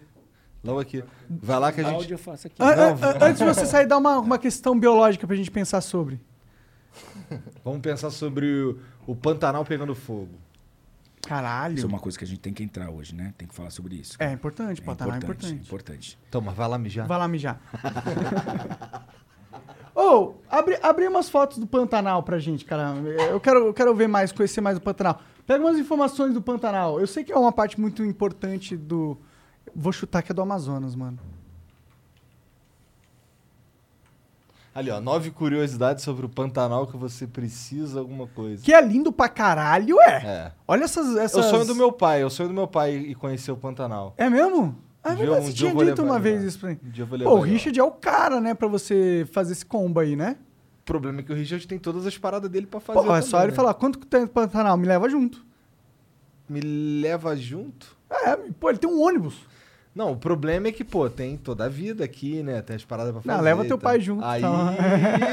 aí agora sim tu falou um bagulho. Mas e as nove curiosidades do Pantanal que eu quero saber? Cara, primeiro não é no Amazonas. é Sou burro, desculpa, Mato gente. Grosso, Mato Grosso do Sul. Mato Grosso do. Sul. Ele- Foda, foda. Acertou, miserável. Sou muito burro, cara. A minha o meu conhecimento de geografia é nulo, barra muito, muito zero. Eu pulava todas essas aulas, desculpa. Mas tudo bem, cara. Isso daí é... não é normal. Não é normal? Eu achei que você ia ajudar. Caralho. Tudo Ó, bem. vou, vou ler uma informação aqui pra tu, então. O Pantanal apresenta grande integração de outros biomas, podendo ter áreas de ocorrência com o Cerrado e a Caatinga e florestas tropicais. Entretanto, a principal característica desse bioma é sua planície inundada. Sua marca registrada do Brasil. Oh, É verdade. Valeu, Brasil Escola. valeu, Pantanal. Me ajuda foda. sempre. Cara, essas queimadas do Pantanal, elas são naturais? Elas acontecem periodicamente? Como é que é essa parada? É uma- um assunto Vamos lá, cabuloso. vamos lá. É daqueles assuntos. Ah, então, nós estamos numa época seca no planeta inteiro. Não está queimando só o Pantanal, tá? Tá queimando Califórnia, tem uma Austrália, queimando a porra toda, porque nós estamos numa época de aquecimento global, tá? Ah, natural e causado por ser humano, tá? Tem os dois fatores. Não sei exatamente o percentual de cada um, mas tem, claro. E, e aí a gente, o Pantanal está pegando fogo, sim. O Pantanal é uma savana. Savana pega fogo, naturalmente. Tá? É, ele tem um ciclo que é assim, ele enche, né? Você falando, enche de água, né? E o ciclo seca. Aí aquela vegetação, o que acontece? Quando enche água, porra, cria uma baita vegetação, porque tem muita água. Aí seca, aquela vegetação toda fica ali. Aquilo vai secando durante seis meses. Cara, aquilo é. Se olhar para aquilo, tá pegando fogo. Então, é muito fácil pegar fogo. Tá? É, eu, eu sei que vão cobrar isso, então, assim, tem ações criminosas? Claro que tem. Claro que tem. Tudo é criminoso? Não. O que acontece no Pantanal é o seguinte: ehm, nós tivemos. ehm, um- o Pantanal, ele, ele, o pantaneiro antigo, que está há 300 anos lá, ele tem uma forma de gerenciar a propriedade que ele sabe como é, os elementos que são naturais. O fogo é um deles, mas ele sabe gerenciar aquilo ele sabe gerenciar essas perdas e administração dessas, dessas situações. É, e ele tem o gado. Então ele não defloresta para colocar o gado. Por quê? Porque o gado, o, o Pantanal, ele tem, não é uma floresta que nem a Amazônia. Ele é um cerrado, né, de vegetação, mas ele tem assim um tufo de vegetação aqui, outro aqui. Ele tem campos. É que nem você vai no sul. Eu estou agora gravando no, no Brasil Biomas, nos Pampas. Tem campos que são nativos. É campo nativo. Tá ali, meu, já há centenas de anos daquele jeito, daquela forma. Antes mesmo de ser humano já é um campo nativo. E é, nesse campo, nesses campos é onde se cria o gado. Então, isso é uma coisa que já é feita há muito tempo. Só que assim, é, começa a ter invasão de gente que não é do Pantanal naquela região do Pantanal, que não está acostumada com o Pantanal, que não é pantaneiro, entendeu? E aí eles acham que aquilo é que nem é a mesma coisa que você vai tratar o cerrado. Então tem Looking great is back in style. With the return of weddings, job interviews, and in person dates, there's never been a better time to upgrade your wardrobe. Indochino's Black Friday event has their lowest prices of the year, with fully customized suits starting from just $2.99 and shirts from 45. Get away from the video calls and back into looking and feeling amazing. Indochino's Black Friday event runs from November 8th to the 29th. Order custom garments at Indochino.com or book an appointment at over one of over 70 showrooms. Ações criminosas de fogo, tá? Porque o cara faz isso erradamente no, no Cerrado também e no Pantanal. E só que o Pantanal tem esse agravante dessa, dessa matéria seca que está lá. Então, cara, o fogo pode se tornar incontrolável. E realmente, há já três anos que eu venho acompanhando, assim, sempre pegou, mas nesses últimos três, três a quatro anos, tem sido incêndios assim horríveis, cara, que tem queimado o Pantanal quase inteiro, cara. Então, é algo que a gente tem que se preocupar e, e trabalhar em cima. Né? E tem que combater, porque, assim, primeiro, é, existem bichos ali, não é só floresta, existem bichos e existe gente, cara, que também precisa ser protegida. Tem hotéis, tem pessoas que moram, tem, então, enfim. Esses. Esses. Esse fogo aí que, que sai destruindo tudo, ele tem então, como você está falando aí, uma época do ano para acontecer, né? Cara, é, tem como a gente fazer alguma coisa para prevenir ou a única, a única coisa que a gente pode fazer é combater? Tem. Tem como ajudar a prevenir. Tem que ajudar a prevenir. Na verdade, ahm, você tem que saber administrar o fogo. Né? E isso o pantaneiro sabe. Tanto que ele tá, porque que a gente não é só uma questão de que nós estamos numa época muito seca, nós estamos também com esses outros problemas de gente de fora, não sei o quê. O Pantanal pega fogo, pega fogo naturalmente e a gente tem que saber lidar com esse fogo para fazer contra-fogo. Tem técnicas para isso, né? A gente, o que a gente precisa lá, na verdade, é assim, mais gente para apoiar é, as pessoas, é, os proprietários de bem que também perdem, cara, porque ele perde um pasto. Para ele não é assim, o pasto bem, ele renasce depois verde, mas assim, ele perde propriedade, ele perde animais. Tem muitos caras que perderam, perderam é, Cabeça de a- gado, cabeça né? de gado, cara, queimadas, cara. Né? Não foram só animais silvestres, foram animais também de criação. Então tem que criar brigadas, né? em determinados locais para fazer esse combate. Então, Isso é uma coisa que tem que ter iniciativa privada e poder público tem que trabalhar juntos nesse sentido, cara. Tem que conversar mais nisso. Dá para ter, para prevenir, para quando acontecer, você minimizar o estrago. É isso. Pode crer. Eu sei que tem, um, que tem o, o SOS Pantanal, que, que ano passado ele levantou uma grana para ajudar lá, esse ano também está com a campanha. Mas existem outras iniciativas assim parecidas? Existem, existem já é, grupos já específicos, já antigos que estão trabalhando nisso, né? Essa é uma coisa que a gente tem, porque assim também ultimamente virou muito moda isso, né? Fazer, a gente tem que saber diferenciar quem vai ajudar, porque virou também muita muita moda. Querendo ou não, assim, tem muita organização que ganha dinheiro buscando dinheiro na internet, com, cantando desgraça e, e recebendo recebendo grana. Se, o que não estaria ruim se realmente a gente tivesse certeza que aquela grana realmente termina onde tem que terminar. Mas você não tem controle, você não tem como, né? Eles põem onde for.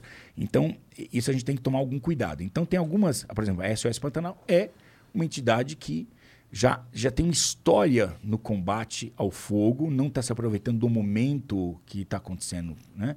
em especial, mas sempre combateu e tem Antes, ações. Antes de ser moda, eles estavam lá, né? É. Opinando. Exato. Então é uma das entidades que realmente.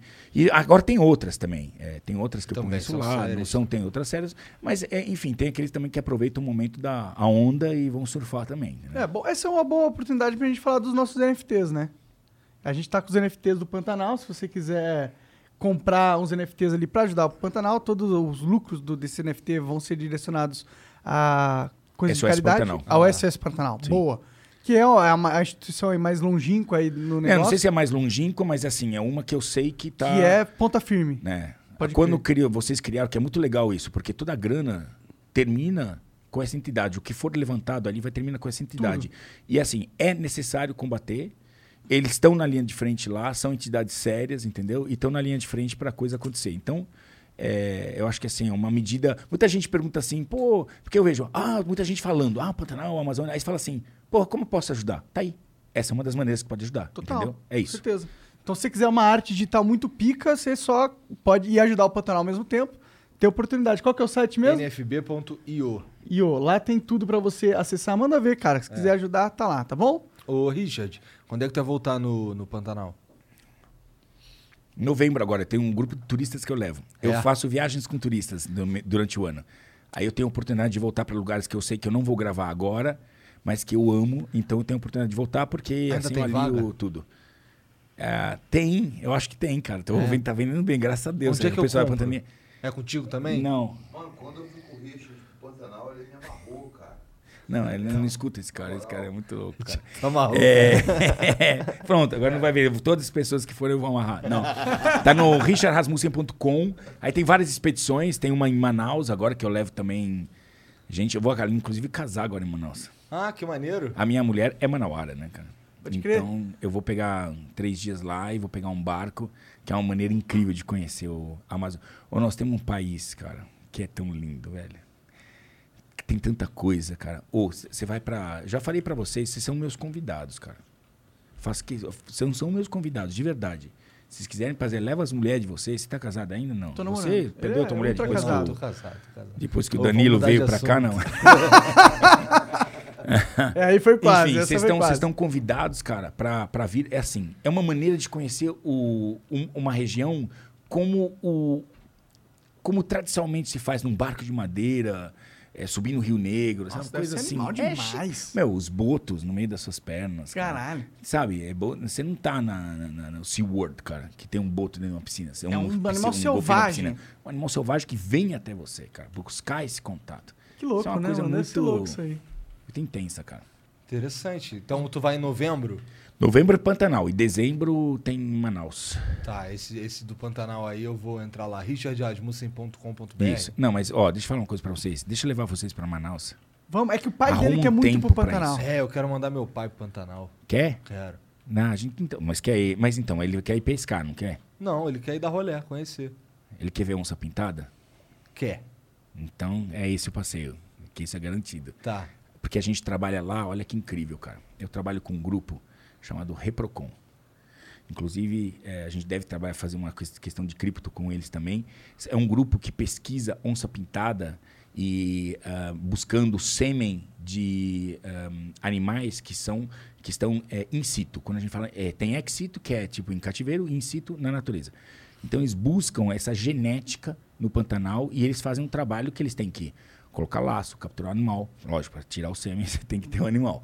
Então tiram e depois o bicho vai embora e vive. E eles acompanham com colares a vida toda desse bicho. É muito sensacional o trabalho da Reprocon. E o que, que eles fizeram? Olha que inteligente como a gente pode ajudar a financiar a ciência. Você participar de um Os caras levam um número limitado de pessoas para acompanhar o trabalho deles, explicar todo o trabalho deles, inclusive, claro, ver a onça pintada, o trabalho que eles vão fazer com a onça Que pintada. da hora, mano. Que animal. Isso, cara, isso é uma coisa que no Brasil está ainda germinando, porque a gente tem essa, infelizmente, essa, essa questão, essa casca da ciência que é muito exclusiva e sabe?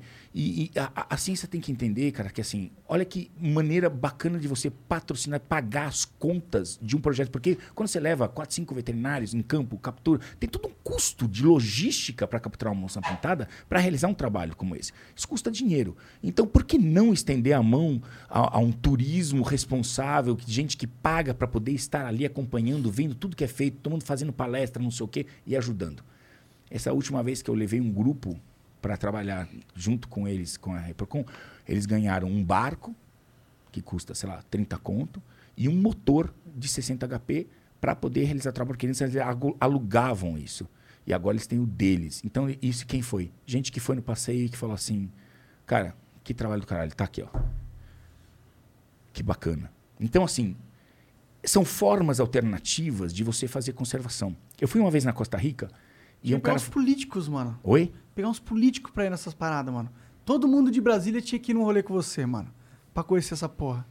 Todo mundo, mano. Esses caras tinham que ver o Brasil, tinha que conhecer essas merdas. Talvez eles abrissem, expandissem a mente deles um pouquinho. É, né? Conhecer o Brasil, começa, né? O país que você vive. A gente não conhece. Gente- E você sabe, minha mulher é manauara. Ela nunca tinha entrado na, água- a- na água com o boto, cara. E assim, é a coisa mais foda de encontro animal no mundo que eu já fiz. E eu já fiz algumas coisas foda. Já tive com gorila. Já tive com na África, na, em Uganda. Tive na... Cara, o boto vermelho vem e vem. É uma experiência incrível. Ela é de Manaus e nunca foi. Não sabia.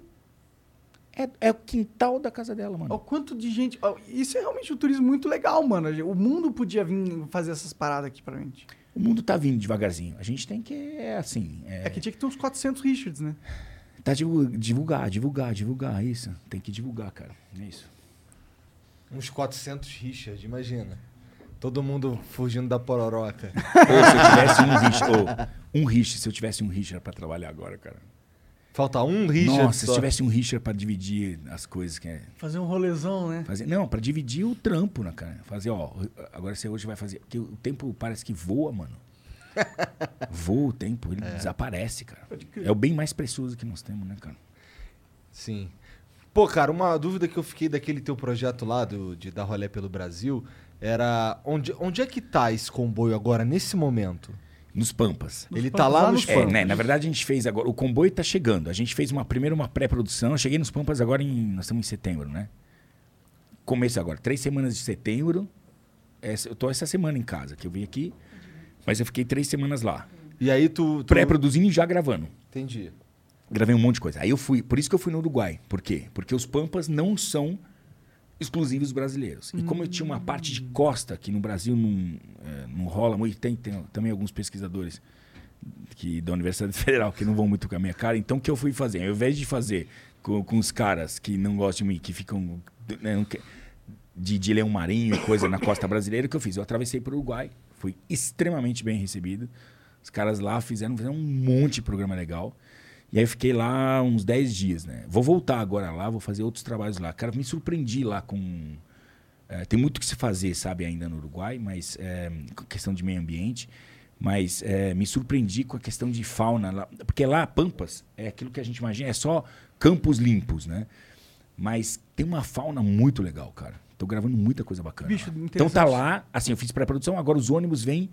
Esse domingo eu tô indo pra lá já com mais dois ônibus. E aí vem o veterinário vem daqui a é, um mês, vai pra lá. Tá, aí, aí tu fica fazendo... Aí, mas aí quando tu volta, tem que... porque você precisa voltar pra casa, eu imagino. Aí eu deixo tudo lá, pego o avião e volto. Ou Entendi. o carro, a equipe volta com carro, porque um mora em Curitiba, outro falou, não, então vou deixando. Por enquanto eu fiz lugares que eu tinha acesso, tinha, por exemplo, ia para Campo Grande ou para Cuiabá, pegava o carro, ia para lá.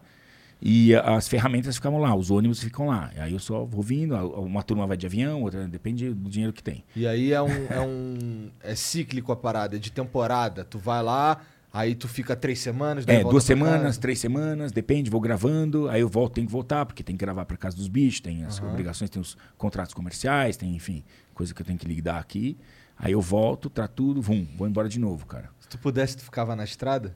Nossa, a estrada é muito boa, né, cara? Não, mas eu gosto da minha casa, cara, porque minha casa tá muito, tem muito bicho, a gente tá organizando a minha casa de uma forma muito louca. Eu, Chegou com um bicho novo? É, muito bicho, cara. Vocês têm que. Tem muita coisa. Não, tá muito diferente. Ah, que- não, não, mas não não. agora. Beleza. Eu gostaria que se a gente pudesse, de de janeiro ou fevereiro, se eu pudesse levar vocês, vocês vão para um lugar que vocês, eu tô preparando. Porque como eu abri a casa dos bichos, então eu falei assim: bom, eu vou abrir a intimidade da minha casa. Cara, eu tenho que ser o melhor naquilo, porque eu sou um ponto de referência. Os meus bichos, as pessoas têm que falar assim, cara, como vive bem esse bicho, entendeu? Para que a gente tenha, porque para que a gente tenha essa Continue sendo referência. não, né? con- e construir essa referência. Exatamente, porque senão eu estou aqui. Eu sou alvo de tudo, cara. Tudo, óbvio. Nessa questão, eu levo porrada pra caralho. Porque assim, eu sou o cara que tem que. Então, ok. Eu lembro que então, na nossa eu, conversa passada você tava putasco com isso. É, Tava levando porrada na época, eu acho. eu não lembro. Ô, que, eu não sei, você mudou muito, cara. Eu mudei? É, da última vez. Eu tô mais. você tá, é, magro. você tá mais. mais não, como, eu- você tá muito louco a última vez. A gente falou de uns negócios muito. De lá de, de da lua. Você queria ocupar a lua, sei lá. você É tava verdade, muito eu tava doido. viajando Você muito tava naquele- muito doido, cara. ah, foi divertido, é sempre bom, cara. Sim, pô, é, o- é, o episódio estourou, né? Não, e é, é legal porque assim, é esse papo aberto, cara. Eu gosto daqui porque a gente tem essa. Antes ah, tinha muita compensação, que o Igor segurava muito mais, porque você é muito mais voado. Mas você tá tão bonzinho, cara. O que tá acontecendo com você? Acho que é o tempo, né? O tempo vai mudando a gente. É, né? Você tá sendo bonzinho comigo, ele tá sendo bonzinho É, comigo, o é isso? tempo nada, é que ele sabe que ele tá com pouca e ele vai mais devagar, entendeu? Com pouca maconha? É. É verdade. É verdade, tá acabando, né? Por isso que ele tá indo mais devagar mesmo. Esse monarcão é uma figura. É, vamos ler umas mensagens? Bora. Deixa eu ver o que, que tem aqui pra gente. Tem algum vídeo aí, Janzão? Ô, tu já viu aquele vídeo dos cara, do cara que mora com uma família de leões? Ah, é um cara, um sul-africano, né? É, o tu Esse viu, eu tô mano? por fora, me Ô, põe aí. Janzão, na tela. É, my Family, My Lion Family, algum negócio assim. Esse eu tô por Nossa, eu total. fiquei abis- abismado, mano. Como que o cara consegue... Ele realmente se incorporou na matilha de leões, velho. Mandou um comentáriozão? Sim. Hum, Não? Não, não, é, é um... É, não, é, um- é, é esse... Não, não, não, é esse não. É um cara da... Da onde você falou que ele era mesmo? Da África do Sul. África do Sul. África do Sul. Esqueci o nome Lion do cara. Tem um cara. Lion Whisper? Não, não. Talvez seja o Alien... Tem um cara, tem um cara muito bom, cara, é, com leões lá. Ele tem uma família, ele, ele, porra, abraça os leões, dorme com os leões. Aí ele fica falando. Esse cara aqui? É, Ah, esse, cara. Esse cara é mais novo. Tem um cara Tem mais um das cara. antigas, é, tem mais antiga, mas esse cara é mais novo aí. Tá. Então, olha aí. É, Como esse é que mais- pode, esse é né? recente. Como é que pode, cara? Tipo, olha, os bichos comendo e ele do lado. Tá maluco, esse maluco aí, é- deixa esses bichos tá com fome. Então, ele falou, eu, eu vi o vídeo, ele falou que ele. ele olha, olha ali. Ele bebe com os bichos, foda-se. Ele falou que ele cresceu desde quando os bichinhos eram bem pequenininhos, entendeu? Não, exatamente, é. É. Ele faz parte do, do pack. Do, Do pack. Ele Ah, não é visto Você vê como... as- a roupa tudo rasgada. É. Mas- Não, ele já mostrou uns machucados, porque os bichos são gigantes, né? Às vezes Né, ele tá bruto, né, brincando, né? E a aguinha Acaba machucando sem querer. sem querer. Mas é. Isso, um, um- um ser humano na, no meio dessa galera do- dos leões e tal. Olha lá, só tem um leão, tá ligado? Como será que ele é visto? Ele é visto como, um. Ele Ele não, não, pode é ter dois leões na, na mesma galera, né? Acho que Então, pode. Ele, ele não pode, eu já vi. Depende. Depende. Por exemplo, se é um grupo, parece, tá? Que- Que é um grupo familiar, então tem as leoas e tem o cara. é, Ele, desde pequeno, ele cresceu com esses caras, ele formou esse grupo, certamente. Eu, eu imagino Desde pequenininho, entendeu? o primeiro cara que na floresta, tá ligado? Fez Ele amizade não com o ia leão. entrar nesse grupo já formado dessa forma. Senão ele criou ele. esse grupo, ele montou esse grupo, né? Entendi. E... Mas é legal porque assim, ó, um branco. É... Nossa, é lindo demais esses bichos, mano. Nossa, como ele Olha, ele põe a mão na, boca. e foda-se. Caraca, é um pouco assustador isso daí, né, cara? Puta merda. Assustadores são leopardos, É. é, esses bichos solitários. Ahn, nós temos no Brasil um cara foda. Não sei se vocês conhecem. Quem? Leandro Silveira. Cara Não, das não onças da, conheço, do não conheço. Aliás, vocês estão convidados, viu? De verdade. Essa é uma experiência que. O Leandro Silveira é do Instituto Onça Pintada. Já ouviu falar disso. Ele é um desses cientistas. Deixa, deixa eu dar um. Só um Claro. Manda, manda ele ver. Ele é daquele grupo de cientistas que é, ele entendeu aquilo que a gente estava falando, que ele entendeu que a conservação, ele é o cara que mais tem trabalhos, papers em cima de onça pintada no Brasil. Ou seja, Manda ver, manda ver. Momento rapé. ou seja, o cara é o cara que tem como 50% das onças do mundo estão aqui. Ah, ele é, é? o maior, Não ele sabia é o fato. maior pesquisador de onça pintada Do mundo. do mundo. Essa é a concepção que eu faço avaliando o- o- a quantidade de papers que eles já soltaram, que são estudos científicos, etc. então, o que, foda. que ele entendeu? Olha que louco isso. Eu não sei, a gente não falou isso a última vez, né? Acho que não. Acho que não. Então tá. Então, olha que interessante. Vamos lá. Mas não vai confiar na minha memória, né? Não, nunca. Vamos lá. Vamos pegar essa mesa aqui. Então, o que acontece? É. Parque. Ô, você, ô, você comeu? a pi- é, Chegou já, cara? Chegou faz comeu? tempo aqui, tava aqui há duas horas, ninguém falou nada. pensando nessa pizza. Mas cacete, cara, Mas tá lá aqui pra embaixo você, tem uma mano. de, de, de carne seca, eu acho. É. Pega lá, pega lá. Imagina o seguinte: imagina Parque Nacional das Emas, Goiás. Aqui em volta, tudo. Tu quer uma pizza, isso? Não, Não. não, não. ó. Esse é o Parque Nacional. Ah, entendi, é, entendi. Esse é o Parque Nacional. Ah, tá aqui uma. Voltou, voltou. ah, Goiás, velho. pois eu vou contar uma história de Goiás pra vocês, tá? Bem picante, tá? Pode? Pode, pô. É bem picante, mas vamos começar com isso aqui.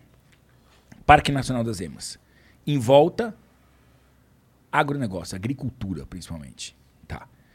Tá aqui o parque.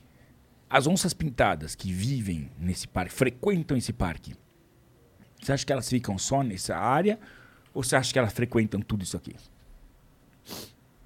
Eu acho que elas frequentam a porra toda. Toda.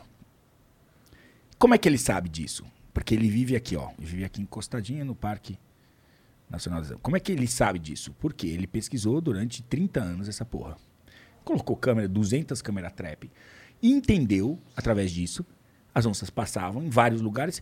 Saindo dali, ele colocou colares em onças e ele começou a plotar essa história e percebeu que as onças pintadas passavam mais tempo aqui do que aqui. Caralho. Ou seja, se a onça está frequentando o agronegócio, a plantação de soja, a cana, a safrinha de milho, por que ela vai lá? Porque, em primeiro lugar, essas grandes culturas não têm a presença de quem? Predadores Quem é o predador? humanos. Não tem homem, não tem gente. Porque são culturas que tem máquinas trabalhando ali, tem um cara, outro, ah, mas em cima de máquinas. Então não tem gente. Não, e se não tem gente, não tem cachorro, não tem gato, não tem arma. Então as onças estão ali. Se eu quero conservar essas onças, com quem eu tenho que falar? Eu tenho que abrir diálogo com quem? Com os caras do agronegócio. Porra, a onça tá mais aqui que aqui. É. Eu tenho que conversar com esses caras aqui pra proteger esse bicho que tá aqui. Esse é o pensamento desse cara. Só que assim, o que, que ele faz hoje? Ele tem um canal que tá bombado, inclusive. De YouTube, de, de, de Instagram. E o que, que ele faz? Facebook. Ele usou as onças, ele tem lá uma série de onças que são de- de- é, com destino. Que elas sabem, ele, ele faz reprodução de onças que ele sabe a origem, porque a onça parece que é a onça de qualquer lugar, mas a onça amazônica é diferente da onça do Pantanal, é a mesma espécie, mas ela tem características. Você vai no Pantanal, a onça tem uma cabeça desse tamanho enorme, pesa o dobro de uma onça que vive na Amazônia. Por quê? Porque a onça pequena na Amazônia, ela tem que andar no meio das árvores, tem que ser menor do que um bicho que vive numa, num campo. Faz bicho sentido. maior, entendeu? E aí, É, ele entendeu. Eu nem sei o que, que eu tô falando aqui. tô brincando, tá? Ele, ele entende, que que ele- o estudo dele entendeu que assim, que ele tinha que conversar com esses caras que estavam em volta para trazer esses caras para um diálogo para proteger a onça. Então, o que ele fez? Ele procurou esses caras e começou a certificar essas fazendas com medidas. Olha que ação prática para conservação. E não só as onças estão desaparecendo. Temos que botar a estudar. Não, tem que estudar com algum propósito. O propósito de conservação de verdade. A gente já entendeu como a onça, de 50 km quadrados, um macho, 20 km, sei lá, quanto uma fêmea. A gente agora precisa trabalhar para conservar esse animal. Então, quando uma onça, não adianta falar, a onça está na minha fazenda, vamos tirar esta onça daqui porque está me atrapalhando. Bicho, não dá. Não dá para tirar todas as onças que estão atrapalhando e vai enfiar onde, cara? Essas onças. Então, a gente tem que aprender a conviver com as onças. E esse é o trabalho do cara. Fazer com que eles entendam a onça, respeitem a onça que frequenta esse lugar e não matem essa onça por medo. E, esse- e aí, para essas fazendas que mantêm a reserva legal, que vocês sabem que no Brasil o bom fazendeiro tem uma reserva legal, que é um benefício da sociedade. Pode crer.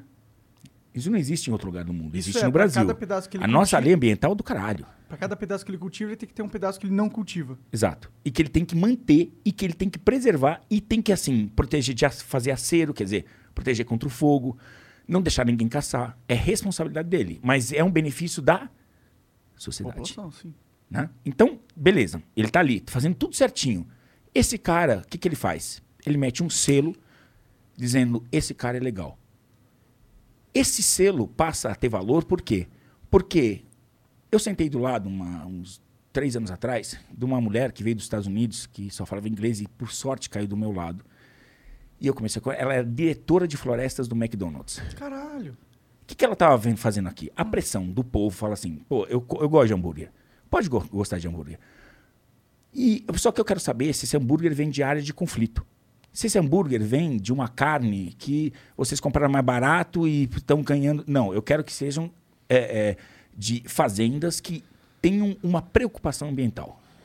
Cara, que excelente. Pegar isso. Nem sabia que existia uma mina dessa do Mac. Tipo, McDonald's tem uma tinha de ideia. floresta, what the fuck? diretora de florestas, atendendo ao anseio de uma, de uma população que está consumindo e que quer respostas, e eu acho isso excelente. Não é parar de comer carne, é pressionar para que aquela carne saia de um lugar que seja bacana e que esteja legal, em termos legais mesmo, e que esteja funcionando, enfim. Leva esse- e aí ele mete esse selo. E esse selo, ele credencia essa fazenda para que o McDonald's compre daquela fazenda que leva em consideração todas aquelas premissas que ele para ele são importantes para a conservação da onça. E como ele é uma referência mundial, o McDonald's compra essa, esse selo. Fala assim, eu confio em você. Pode crer. Do caralho. Então isso é fazer conservação na prática. E não, sabe, continuar, sabe, dizendo, a gente já entendeu que a onça está desaparecendo. Que caralho nós vamos fazer agora para conservar a onça? Porque a onça é o pico, é a ponta da pirâmide. Se existe onça, existe todo o resto. Porque a onça só está no lugar onde está o re- o resto. Então, quando você pega um bicho guarda-chuva como esse, de importância ecológica como esse, você sabe que se ela está ali, todo o resto está ali, entendeu? Eu sou meio ignorante. Por que, que a onça é, tem essa característica? É porque ela é um predador, então tem que ter todo o ecossistema É para um topo de cadeia, exatamente. Entendi. Quando tem o topo de cadeia é porque você, você não sustenta uma pirâmide, uma ponta do pirâmide, sem, se você não tem uma base. Se a base existiu, a, a ponta não existe. Então, se a ponta existe, é porque a base está lá para segurar Faz ela. sentido. É. Foda demais. Caralho. O W Matei diz aqui, ó. Salve pessoal do Flow, salve Rasmussen. É Rasmussen ou Rasmussen? Rasmussen. Tá. Rasmussen, na verdade, porque Sen é filho. É, Tá. é do que esse Rasmussen? Dinamarquês, Dinamarquês. sueco, viking, mano. Viking. Ah! Viking. Salve Rasmussen. Não sei se já falaram sobre isso, mas Richard, como você responde às acusações de maltratos animais que tem contra você? Eu me recuso a acreditar, mas tem uma matéria na Isto É falando sobre isso. Valeu. A gente já falou sobre isso no outro programa, É verdade. Falamos também um pouco nesse, então já tá falado. A menos que tu queira falar mais. É. Ah, não, é, e buscar as fontes. É buscar as fontes. A gente já falou, eu tenho vídeos meus explicando. Enfim, não é uma explicação de maus tratos. Nunca teve maus tratos em animais, nunca na minha vida. Eu, eu- respeito muito os seres vivos. Agora, existem, eh, existem processos de 2002 entendeu? Que dentro de um criador conservacionista, que é uma entidade que recebe diversos animais, e eu fui atuar, autuado, é de verdade, por quê? Porque eu naquela época, só resumindo rápido, não prestava muita atenção para esse fluxo gigante que existe, que é o quê? Lugares que precisam receber animais que a polícia ambiental e bom atrás.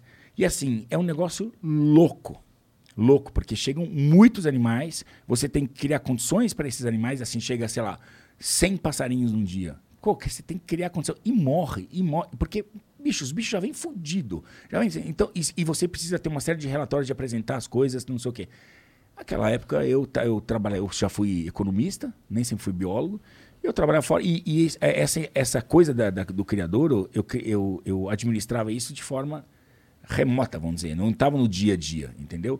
E aquilo eu devia ter, vamos dizer, profissionalizado essa questão naquela época e entendido melhor. Se fosse hoje em dia, seria outra coisa. Mas naquela época eu- era uma coisa que não, não era do meu mundo, entendeu? Você tava eu não entendia o fluxo que isso. Você tem que manter isso, que nem você mantém um registro de uma empresa, de entradas, de saídas, de você tem que ter uma organização profissional para isso. E eu, na verdade, não, não tinha essa. Eu recebia bichos para você receber. Às, às vezes eu queria ter na minha casa, né, um, um bicho. E, e são ferramentas.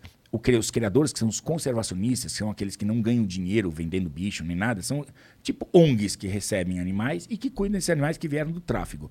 Só que tem que ter uma organização. E eu acho que, inclusive, eu, eu errei, fui multado, tá? É, eu devia ter prestado mais atenção nisso e hoje eu cobro que todo lugar tem que ter isso. Não é porque você trabalha, e a gente vê hoje esse negócio de cachorro, hoje é a mesma coisa. Pô, tem um monte de ONG que recebe um monte de cachorro. Não é porque é cachorro que não tem que dar satisfação de quem entra, de quem morre, de quem sai, como é o fluxo. Tem que dar satisfação. Eu errei e fui punido por isso. né? Mas foi por- exatamente por isso. Agora, nunca por maus tratos. Nunca por cuidar mal de animais. Eu tinha, não tinha, às vezes, eh, depois que fechou o criador e a gente tinha um- uma receita que vinha de escolas, que não sei o quê, porque ninguém dá dinheiro para você. Você tem que gerar o próprio dinheiro para cuidar desses animais. Quem tem ONG de cachorro sabe disso. Né? Então você tem, depende de uma série de coisas. E uma das formas era de fazer visitas monitoradas de escolas, tal, não sei o quê. Quando fecharam, que fizeram toda uma auditoria e quiseram. Tive uma caça às bruxas numa época aqui. É, nem vou né, situar lá nada, mas nenhum momento, mas assim, o fato é que teve uma caça às bruxas, porque hoje a gente tem muita gente dentro do, do- do meio ambiente que é, é- é contra, é, acha que a, a gente tem que acabar com essa questão de criação em tudo, em tudo. Né? Não só de silvestres, mas de domésticos, inclusive de animais de produção, que você não vá comer uma carne, que você não possa tomar um leite, que você que são pessoas É aquela história, deixa a floresta lá, não mexe lá, lá não. Deixa lá É. com, com um aquário. Não, a gente pra nem exato, a gente não vai funcionar desse Não jeito, funciona, Monark. Nunca funcionou. Não vai. Nossa, mas se você. A gente tá concordando tanto, cara. Não é? Que O que, que esquisito. tá acontecendo? Lowe's Provember event is happening now through November 24th. It's the perfect time to shop GE appliances for all your properties, like the GE side by side refrigerator and the GE dishwasher with active flood protect. Durable and reliable, you can always count on GE to deliver the long lasting performance you're looking for. Available today, shop the full line of GE appliances online or in store during Lowe's Provember event, now through November 24th. Lowe's, the new home for pros, US only. Aqui. Sei lá. Acho que é o rapé. o Maion diz aqui, salve, salve família. Tem essa família no Brasil que cria vários bichos, inclusive onça pintada e afins. É, não sei se é o que ele falou isso, agora há é pouco, aí. Thiago Giacomo. É isso aí. Bom. Esse cara é da hora mesmo, hein? Gostei. O JP Ventura diz aqui. O que causou o fim da megafauna? Megafaunal? Megafauna. Existe alguma organização no Brasil que armazena células de animais, micróbios, insetos, algas, bactérias, fungos, plantas, etc., para coletar material genético para sequenciamento e congelamento? Como se fosse uma arca? Área, sei que área existe- 51. esse- É. Eu sei que existe um negócio desse que é literalmente é isso, que tem todas as espécies de, de sementes e não sei o que, fica no Polo Sul, se pá. É uma montanha de neve que os caras cavaram dentro, lá no fundo, e pra deixar tudo lá bonitinho. E eu não tô sabendo, não. Põe aí, é. legal, Arctic, é, Vault, Seeds, World, sei Sério, lá. todas seme- sementes. São sementes, são tipo todas as espécies de sementes que, possíveis, tá ligado? Eles guardam lá um isso, pouquinho. cara. Caso der um apocalipse e a sociedade tiver que se reerguer, tem lá as, as sementes. É isso aí, ó. Svalbard. É, não, isso aqui, Svalbard, então é lá em cima. Lá em cima? Svalbard é lá em cima. É, na, no, North, North é no Pole, é, Ártico, isso. no É no, Ártico, Polo Norte, cara, lá com o Papai Noel. Não, não, é North Pole. É isso mesmo. E, e é isso aí, eles cavaram uma montanha lá no fundo e é bom porque eles não precisam gastar energia pra deixar tudo gelado. Eu acho que é por isso. Louco, hein? Não Louco, sabia, não. O JP Ventura diz aqui: hoje em dia é bem fácil fazer um Android ou iPhone que reconhece espécie de animal por foto, usando machine learning. Talvez reconhecer o mesmo pássaro. Tem até competição disso nos Estados Unidos. Também dá pra fazer programa de saúde da família. Dá pra fazer um protótipo em um mês. Caralho. Da hora demais. É, a tecnologia combando com, a, com o meio ambiente. Ô, traz um prato e, um- e uns garfos Tem aí. aqui, ó. Tá Ah, caralho, aqui, ó. Porra aqui. Um machadão cortador. Dá um... Aqui, ó. Nossa, isso é um machado, cara. É um machado. Tem garfo e faca. selvagem. Parece um negócio de lenhador mesmo. Nossa. Ou de bombeiro. Vai, lê aí, mais uma. O Acriano mandou, salve, salve família. Richard, como que se conseguiu sobreviver à queda do teu avião no Alasca? O cara sobreviveu a pororoca, ataque de jacaré, queda de avião. O que mais faltou? O que você acha do Joe Exotic? O maluco do Texas cria 200 felinos entre tigres, leões, etc. O Texas é bizarro, né? Ele tem umas leis que você pode ter animais exóticos e foda-se. Ninguém vai encher teu saco. Então, vamos lá. É, é mais ou menos como você... Você tem carta, você dirige. Ah, eu, eu tenho carta. Tá. Tá suspenso, mas eu tenho. É B, É, só carro. o carro. Você? Também. Eu tenho um carta E. Então, supostamente, eu posso dirigir coisas maiores. Né? Ahn, a mesma coisa é um cara que vai criar um animal que é um animal perigoso. Ele tem que ter um curso especial para aquilo. Eu acho que assim, ahm, uma das formas, a gente tem, tem, infelizmente, muitos animais que têm que ir para determinados centros, entendeu? Ou podem ser cuidados por pessoas. Só que você, assim, é, tem que ter curso para aquilo, tem que entender o que você está fazendo. Não é assim, só porque, ah, eu tenho condição econômica, montar. Você tem que ter. Então, É tipo ter uma arma, né? É como ter uma. Como dirigir. Eu não quis usar arma porque as pessoas vão falar assim, ah, mas arma não precisa ter. Eu não vou entrar nessa discussão. Vai viver onde eu vivo, você vai entender o que eu quero dizer. Mas enfim, é, você precisa ter uma habilitação para aquilo. Eu acho, eu acho que a questão de carta é uma boa referência para isso. Eu quero ter um cachorro. Inclusive, eu acho que uma pessoa que tem que ter um cachorro tem que ser obrigada a ter pelo menos alguma aula para isso. Eu acho que esse, esse é um, um futuro que a gente vê lá na frente. Nem que for na internet, né? Tem que assistir uns vídeos ali de, de E tem que cuidar. provar que realmente é, você baixa, porque aí Faz dá o clima, não sei. Tem que ter. E, e aí os cuidados vão aumentando à medida que você, ahn, você sobe no critério de ahn, periculosidade, por exemplo, de um determinado animal, entendeu? É. Eu não sei se pra cachorro precisaria, né? Porque. Se eu As pessoas não sabem cuidar de cachorro. Mas se eu conheço o governo e você burocratizar tanto o negócio, você ficar uma Não, merda. mas a gente tem que burocratizar essa porra, cara. Tem que tem, tem é importante, é importante pra gente separar o joio do trigo. Eu sou um cara que defende a criação, né? Eu não fico entro nessa onda do só do adote, que lindo. Aí eu adoto e depois falo monstro, falo que adoto e depois compro um cachorro. Tem muito artista que faz isso. É um saco, hein, meu? Dá- Adotei vamos- um, agora Vamos parar com comprar isso. sete. Tá, é uma falsidade. E assim, eu, eu- eu fico sur- sabe que eu fico surpreso do que a gente vive hoje é com a capacidade que a gente tem de mentir e viver com a mentira, fazer de conta de paisagem. É o mundo da hipocrisia hoje em dia. Que a não, mas vive. não dá pra eu- não dá para ser tão hipócrita, cara. Eu- eu- É sentir vergonha alheia, cara. Você, você vê que o cara não tá naquela onda, mano, e o cara tá ali. Contrataram o Roberto Carlos para falar sobre carne. Ele, ele é vegano, é vegetariano, o Roberto Carlos. Sabe o que eu quero dizer? Então, assim, como que você pode defender alguma coisa se você não vive aquilo? faz nenhum você sabe dessa essa história? Não faz sentido, mas a gente vive isso direto. Muitas pessoas, né? E por quê? Porque isso dá like. Isso é legal. E aí eu volto àquela história que eu falei, eu sou provocador. Eu sou porque eu entendi que. E, e eu aprendi isso, cara, aqui, no Flow, com a entrevista do Danilo Gentili. É, eu conheço o. Danilo, Danilo, inclusive a gente tem coisas juntos. É, tem o Beco. Né? Pode não sei se você falou, tô tem o Beco, tá ligado. ligado? Então, mas assim, é, eu, ad- eu admiro ele nesse pensamento. Ele tem muitas coisas que ele fala que eu fico. Eu paro pra pensar. Porque realmente o Danilo tem um, tem um esclarecimento de muitas coisas. Tem algumas coisas que eu não concordo com ele, enfim, ele sabe, a gente tem. Mas ele tem. Eu, eu aprendi isso nele. Ele fala assim: esse negócio de cancelamento. A, a gente tem que avaliar uma, uma árvore. Como é que a gente avalia uma árvore? Quando você olha uma árvore, o que, que você olha uma árvore e fala assim, nossa, que árvore bonita? O que, que é? As flores, as. As flores, os frutos. Isso. Quando bate um vento fudido, não sobra nada naquela árvore. A única coisa que sobra naquela árvore é a raiz.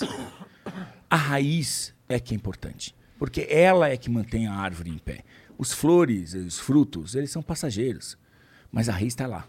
É ela que é mais importante. Você pode cortar o que você quiser, mas você não pode cortar a raiz. Então, eu acho que eu passei por alguns vendavais na minha vida e, e eu aprendi que eu posso ter mais segurança, que não existem certas coisas, como essas coisas, ah, vou cancelar, ah, vou não sei o quê. Isso não é falácia, deixa eu falar. Quando, o importante é você ter um discurso afinado, né? É, nem sempre você está 100% certo, às vezes você está errado, mas você aprende, sabe? Eu pensava cinco anos atrás, seis anos atrás, eu olhava para certas situações aqui, eu falava, porra, como é que pode? E hoje eu tenho uma cabeça um pouco diferente, um pouco mais flexível, um pouco mais. Por quê? Porque eu quero que a coisa ande no trilho certo. E não adianta a gente cantar essas. Eh, mentir, achar que só por Aquelas causa de like. Isso é ruim pra, pra. No meu setor de conservação, na minha área, é ruim pra caralho. Quando você vê um monte de artista falando, falando coisas que eles realmente não acreditam, porque eles não vivem isso. Se você não vive, você não acredita. Sabe? Ah, sou vegano. Isso depois contra. De novo, eu falando do vegano. Eu adoro. Veganos é sempre audiência, coisa de audiência. De vegano. Vambora. Vambora, foda-se. Ah, eu sou vegano. Beleza. Ah, então você é vegano, então você está conservando o planeta. Não, é um posicionamento importante. Agora, você vive realmente isso? Porque tem muita gente que canta isso e não vive isso. E eu não tô aqui para julgar se é certo ou não, até porque é você que tá fazendo para você. Tá? Tudo bem que você queira vender isso para o mundo. Agora, é que a gente falou no começo. Não dá para demonizar. Só o demônio demoniza. Se você começa a demonizar é porque você é um demônio. Entendeu? Eu posso ser contra a sua maconha. Mas nem por isso eu te odeio, cara. E a gente sofreu muito, especialmente uma geração, a minha geração sofreu muito. Quem, por exemplo, fazia uso da maconha, foi só porque a maconha é bandido. É bandido, cara.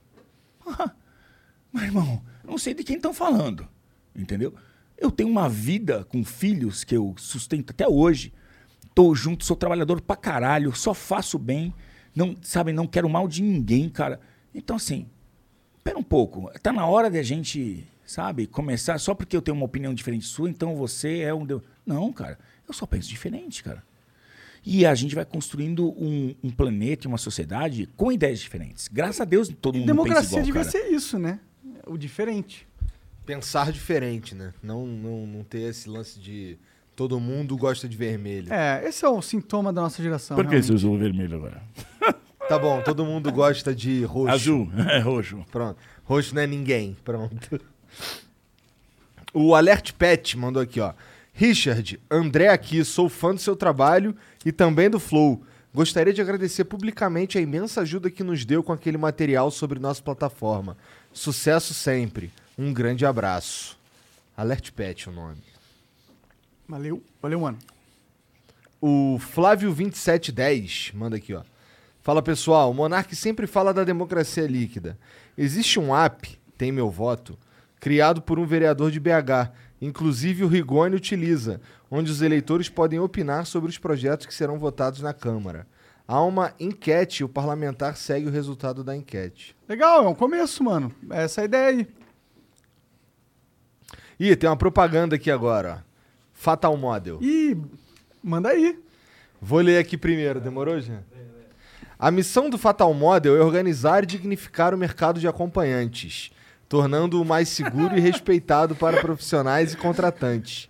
No canal do YouTube do Fatal Model tem vídeos sobre saúde, segurança, vida financeira, aposentadoria e muito mais. Vem novidade por aí. E aí tem um videozinho, tá com o videozinho aí pra gente, Jean. E aí, ouvintes do Flow, eu sou a Kelly, embaixadora do Fatal Model, e eu estou aqui para te convidar para dar uma olhadinha lá no canal do Fatal. Lá, eu e outras embaixadoras trazemos pesquisa sobre o mercado de acompanhantes, como dicas, relatos e muitos outros assuntos relacionados à saúde e finanças. Acesse o canal do Fatal e confira.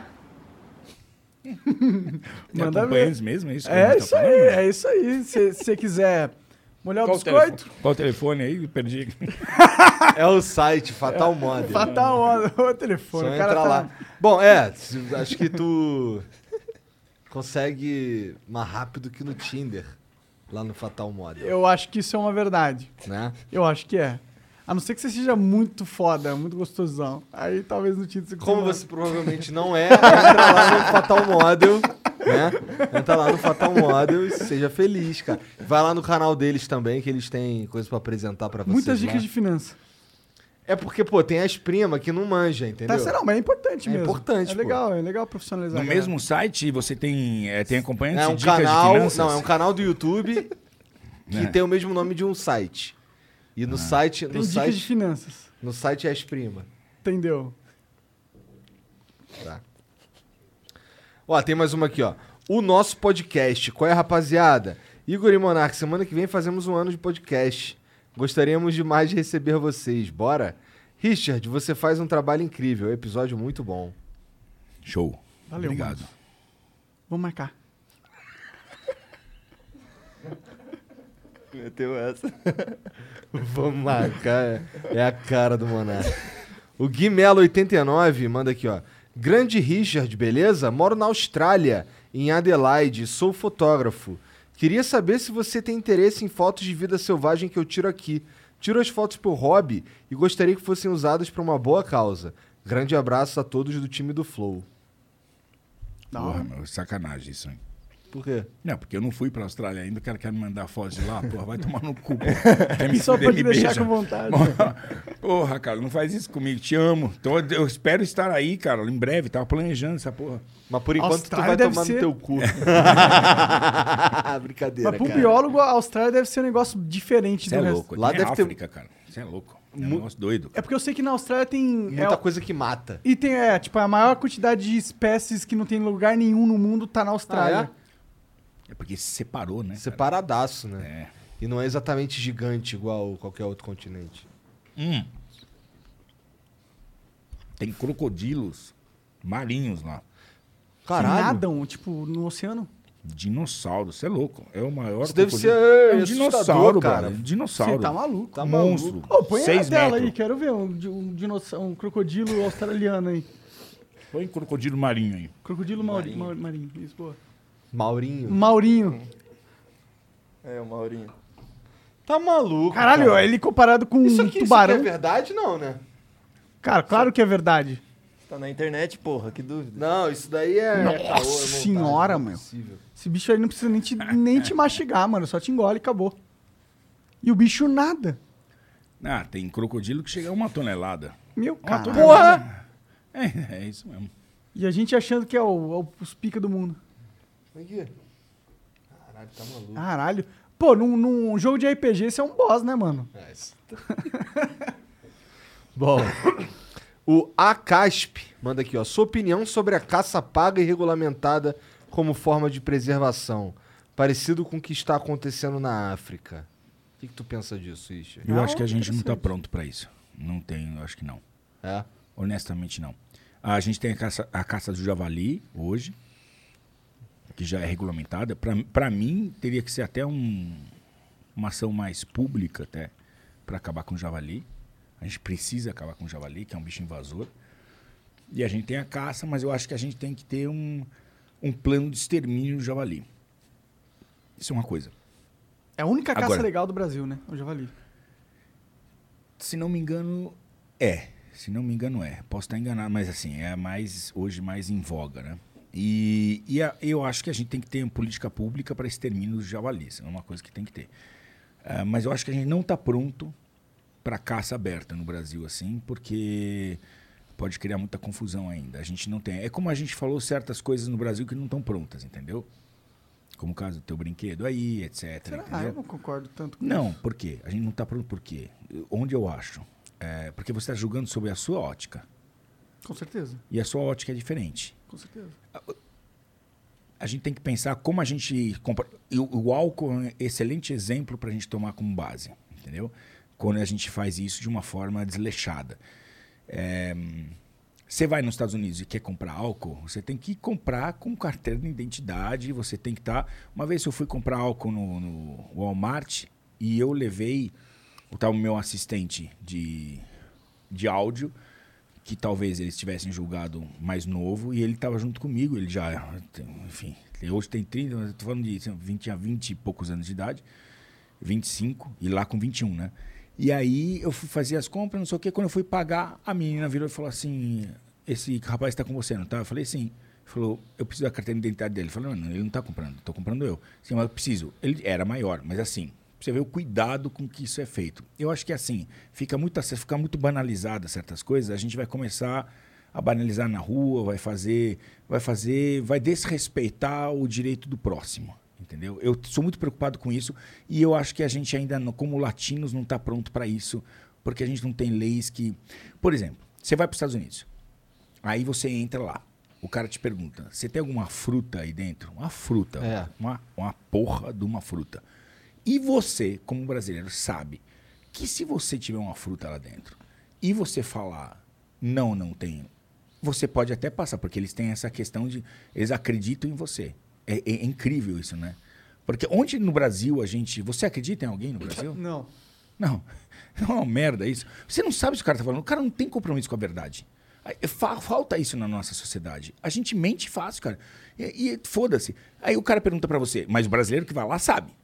E ele não põe a porra da fruta lá dentro. Entendeu? Por mais que brasileiro goste de levar a fruta, e onde vai, leva a porra da fruta. O cara do norte manda uma caixa, a porra de uma geladeira pro sul, daquela Uma merda de jaca. fruta que tem lá e não tem lá. Imagina o cara vai pros Estados Unidos, aí leva le- as lancheiras dele, de fruta que sabe que não vai encontrar lá. Não pode, ele não leva.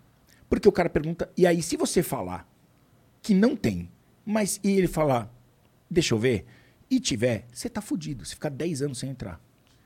Então, a gente não quer perder ao, ao Disney lá e ao Walmart lá. Então, a gente não mente, não sei o quê. Por quê? Porque lá vai se fuder se mentir. Se mentir. E é assim, a nossa sociedade não tá. A nossa tá construída sempre numa. Sempre tentando dar uma escorregada e levar melhor, cara. É verdade. Sempre Infelizmente. Isso é verdade. Nós somos maravilhosos enquanto povo latino, mas nós temos esse defeito, cara. Temos. E a gente perde a credibilidade. Com certeza. Até sobre nós mesmos, né? Não acreditamos em nós mesmos, né? Tem vários. Putz. O que, que deram pra esse menino? Cara, não sei. Ele tá incrível, cara.